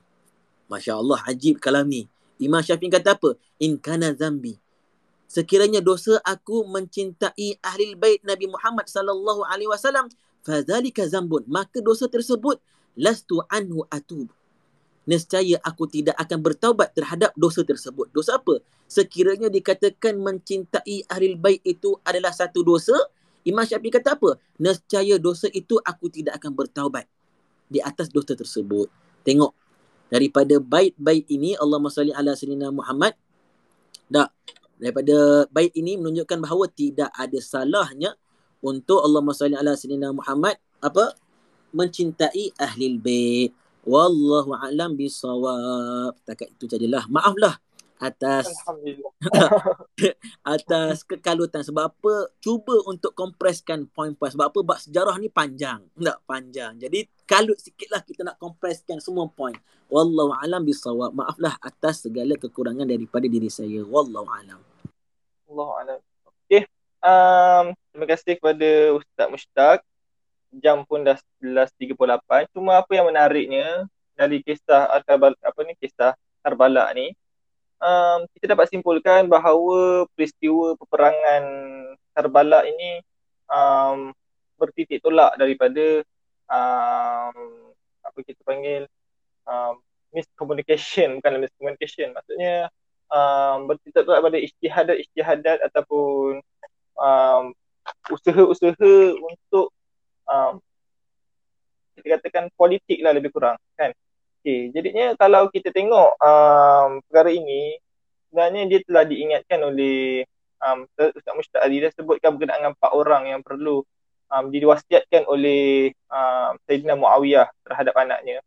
Kan, kalau kita tengok dalam kitab Al-Kamil, Tarikh, kan, dia kata, um, wa inni lastu akhafu alayka an yunazi'aka fi hadzal amr illa arba'atu nafarin min Quraisy Al-Husain bin Ali wa Abdullah bin Umar Abdullah bin Zubair wa Abdul Rahman bin Abu Bakar. Fa amma bin Umar um, jadi saya saya kulasahkan um, apa Sayyidina Muawiyah dia kata kepada anak dia wahai anakku bahawa aku tak takut pada engkau um, barang perkara melainkan kau perlu hati-hatilah dengan empat orang ni. Empat orang ni berpengaruh dekat Quraisy. Yang pertama adalah Sayyidina Hussein, kemudian Sayyidina Abdullah bin Umar, Sayyidina Abdullah bin Zubair dan juga Sayyidina Abdullah Abdul Rahman ibn Abu Bakar. Okay. Adapun berkenaan tentang nisbah um, um, empat orang ni um, meletakkan Sayyidina Abdul Rahman ibn Abu Bakar ni um, kita panggil ada keraguan sehingga kan Ibn Asir kata bahawa penambahan ini adalah gairu sahih. Jadi dia sebenarnya tiga orang saja. Hussein bin Ali, um, Abdullah bin Umar dan juga Abdullah bin Zubair. Jadinya berkenaan tentang apa ni? Dia kata kalau Abdullah bin Umar jangan risau dia ni ahli ibadat. Apa ni dia ni um, kuat ibadat kalau kau tinggalkan dia pun tak apa. Ha, sebab dia akan ikut orang. Kalau Hussein bin Ali ni makin kau lembutlah dengan dia. Jangan kau kau kau tinggalkan dia sehingga dia akan keluar dan segala bagai. Dan uh, dia kata Allah bin Zubair ni kena hati-hatilah. Allah bin Zubair ni Allah dia kata ah, mu'ammal ladhi yajtimu laka jutumal asadi wa yurawiguka murawaghat al-sa'lab. Dia kata apa? Bahawa uh, ibaratnya uh, apa? Uh, Um, cengkaman. Orang yang boleh mencengkam kau dengan cengkaman um, pahaman singa ataupun macam mana apa ni boleh tipu daya tipu daya serigala adalah Allah bin Zubair. Dia katakan um, kena berhati-hati dengan tiga orang ini. Dan disebabkan um, beberapa perkara ini menyebabkan berlakulah fitnah Karbala yang mana kita sebagai ahli sunnah wal jamaah baik apa ni um, boleh ambil aktibar terhadap perkara ini. Ha, supaya kita sebenarnya sebagai kita ahli sunnah jamaah kita tak perlulah untuk bersedih-sedihan yang melampau seperti syiah sampai pukul kepala sebagai seperti mana yang um, um, Ustaz Mushtaq sebutkan, Saudara Mushtaq sebutkan tentang tadi. Jadinya um, kalau kita tengok bagaimana uh, saya pula sambung bagaimana um, apa Ali Zainal Abidin iaitu Ali Al-Asghar buat lepas apa kita panggil lepas um, peristiwa ini? Adakah beliau membalas dendam? Beliau apa ni nakkan kuasa balik nak menuntut bela terhadap kematian ayahnya um, Hussein bin Ali?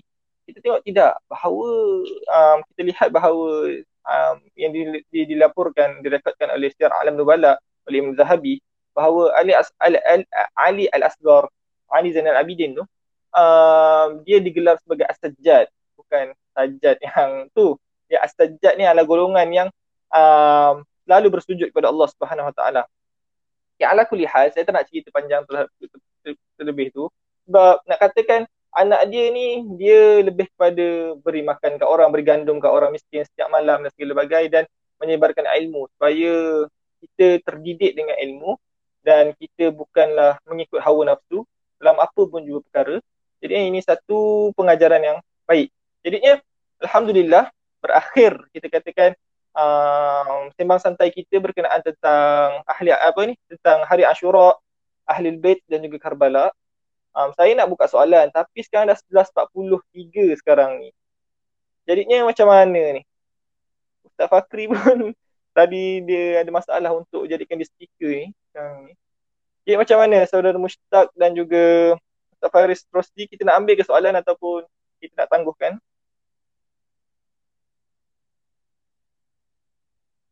Hello kalau macam mana pandangan anda kita jawab melalui penulisan lah. Melalui ah, kan. Okay. Ha, saya rasa nanti saya akan kita akan listkan berkenaan tentang setuju ya Ustaz Faris? eh Ustaz Faris, setuju, Ustaz Faris dengan Ustaz Faris setuju. Ha, saya rasa setuju, panel kita pun penat. Penat dah sampai pukul 11.45 bertahan daripada pukul 9.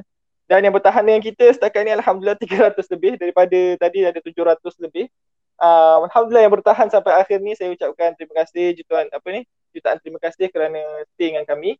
Jadinya jangan lupa untuk follow um, Liku Asyairah. Dan jika anda ada kita panggil soalan ataupun anda ada cadangan untuk kami melakukan segmen-segmen selepas ini jadi kan bolehlah um, DM kita orang.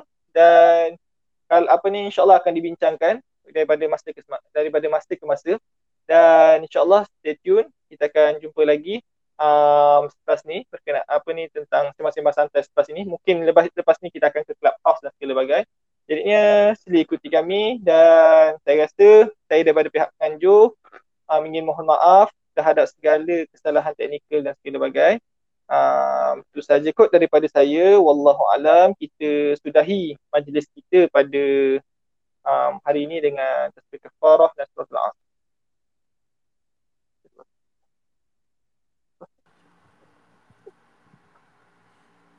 sebelum tutup uh, jangan Okay. lupa bahawa siapa yang ada kemampuan untuk berpuasa pada esok hari iaitu hari Tasu'a dan disambung terus hari Ashura bismillah. InsyaAllah selamat berpuasa semua. Okay, okay, okay. Ah, okay, jadi eh, jangan lupa niat. Ah, jangan lupa niat. Okay. okay, nak nak sahur roja-roja. Okay. Okay, Assalamualaikum semua. Kita kita tangguhkan. Assalamualaikum. Waalaikumsalam. Bye bye.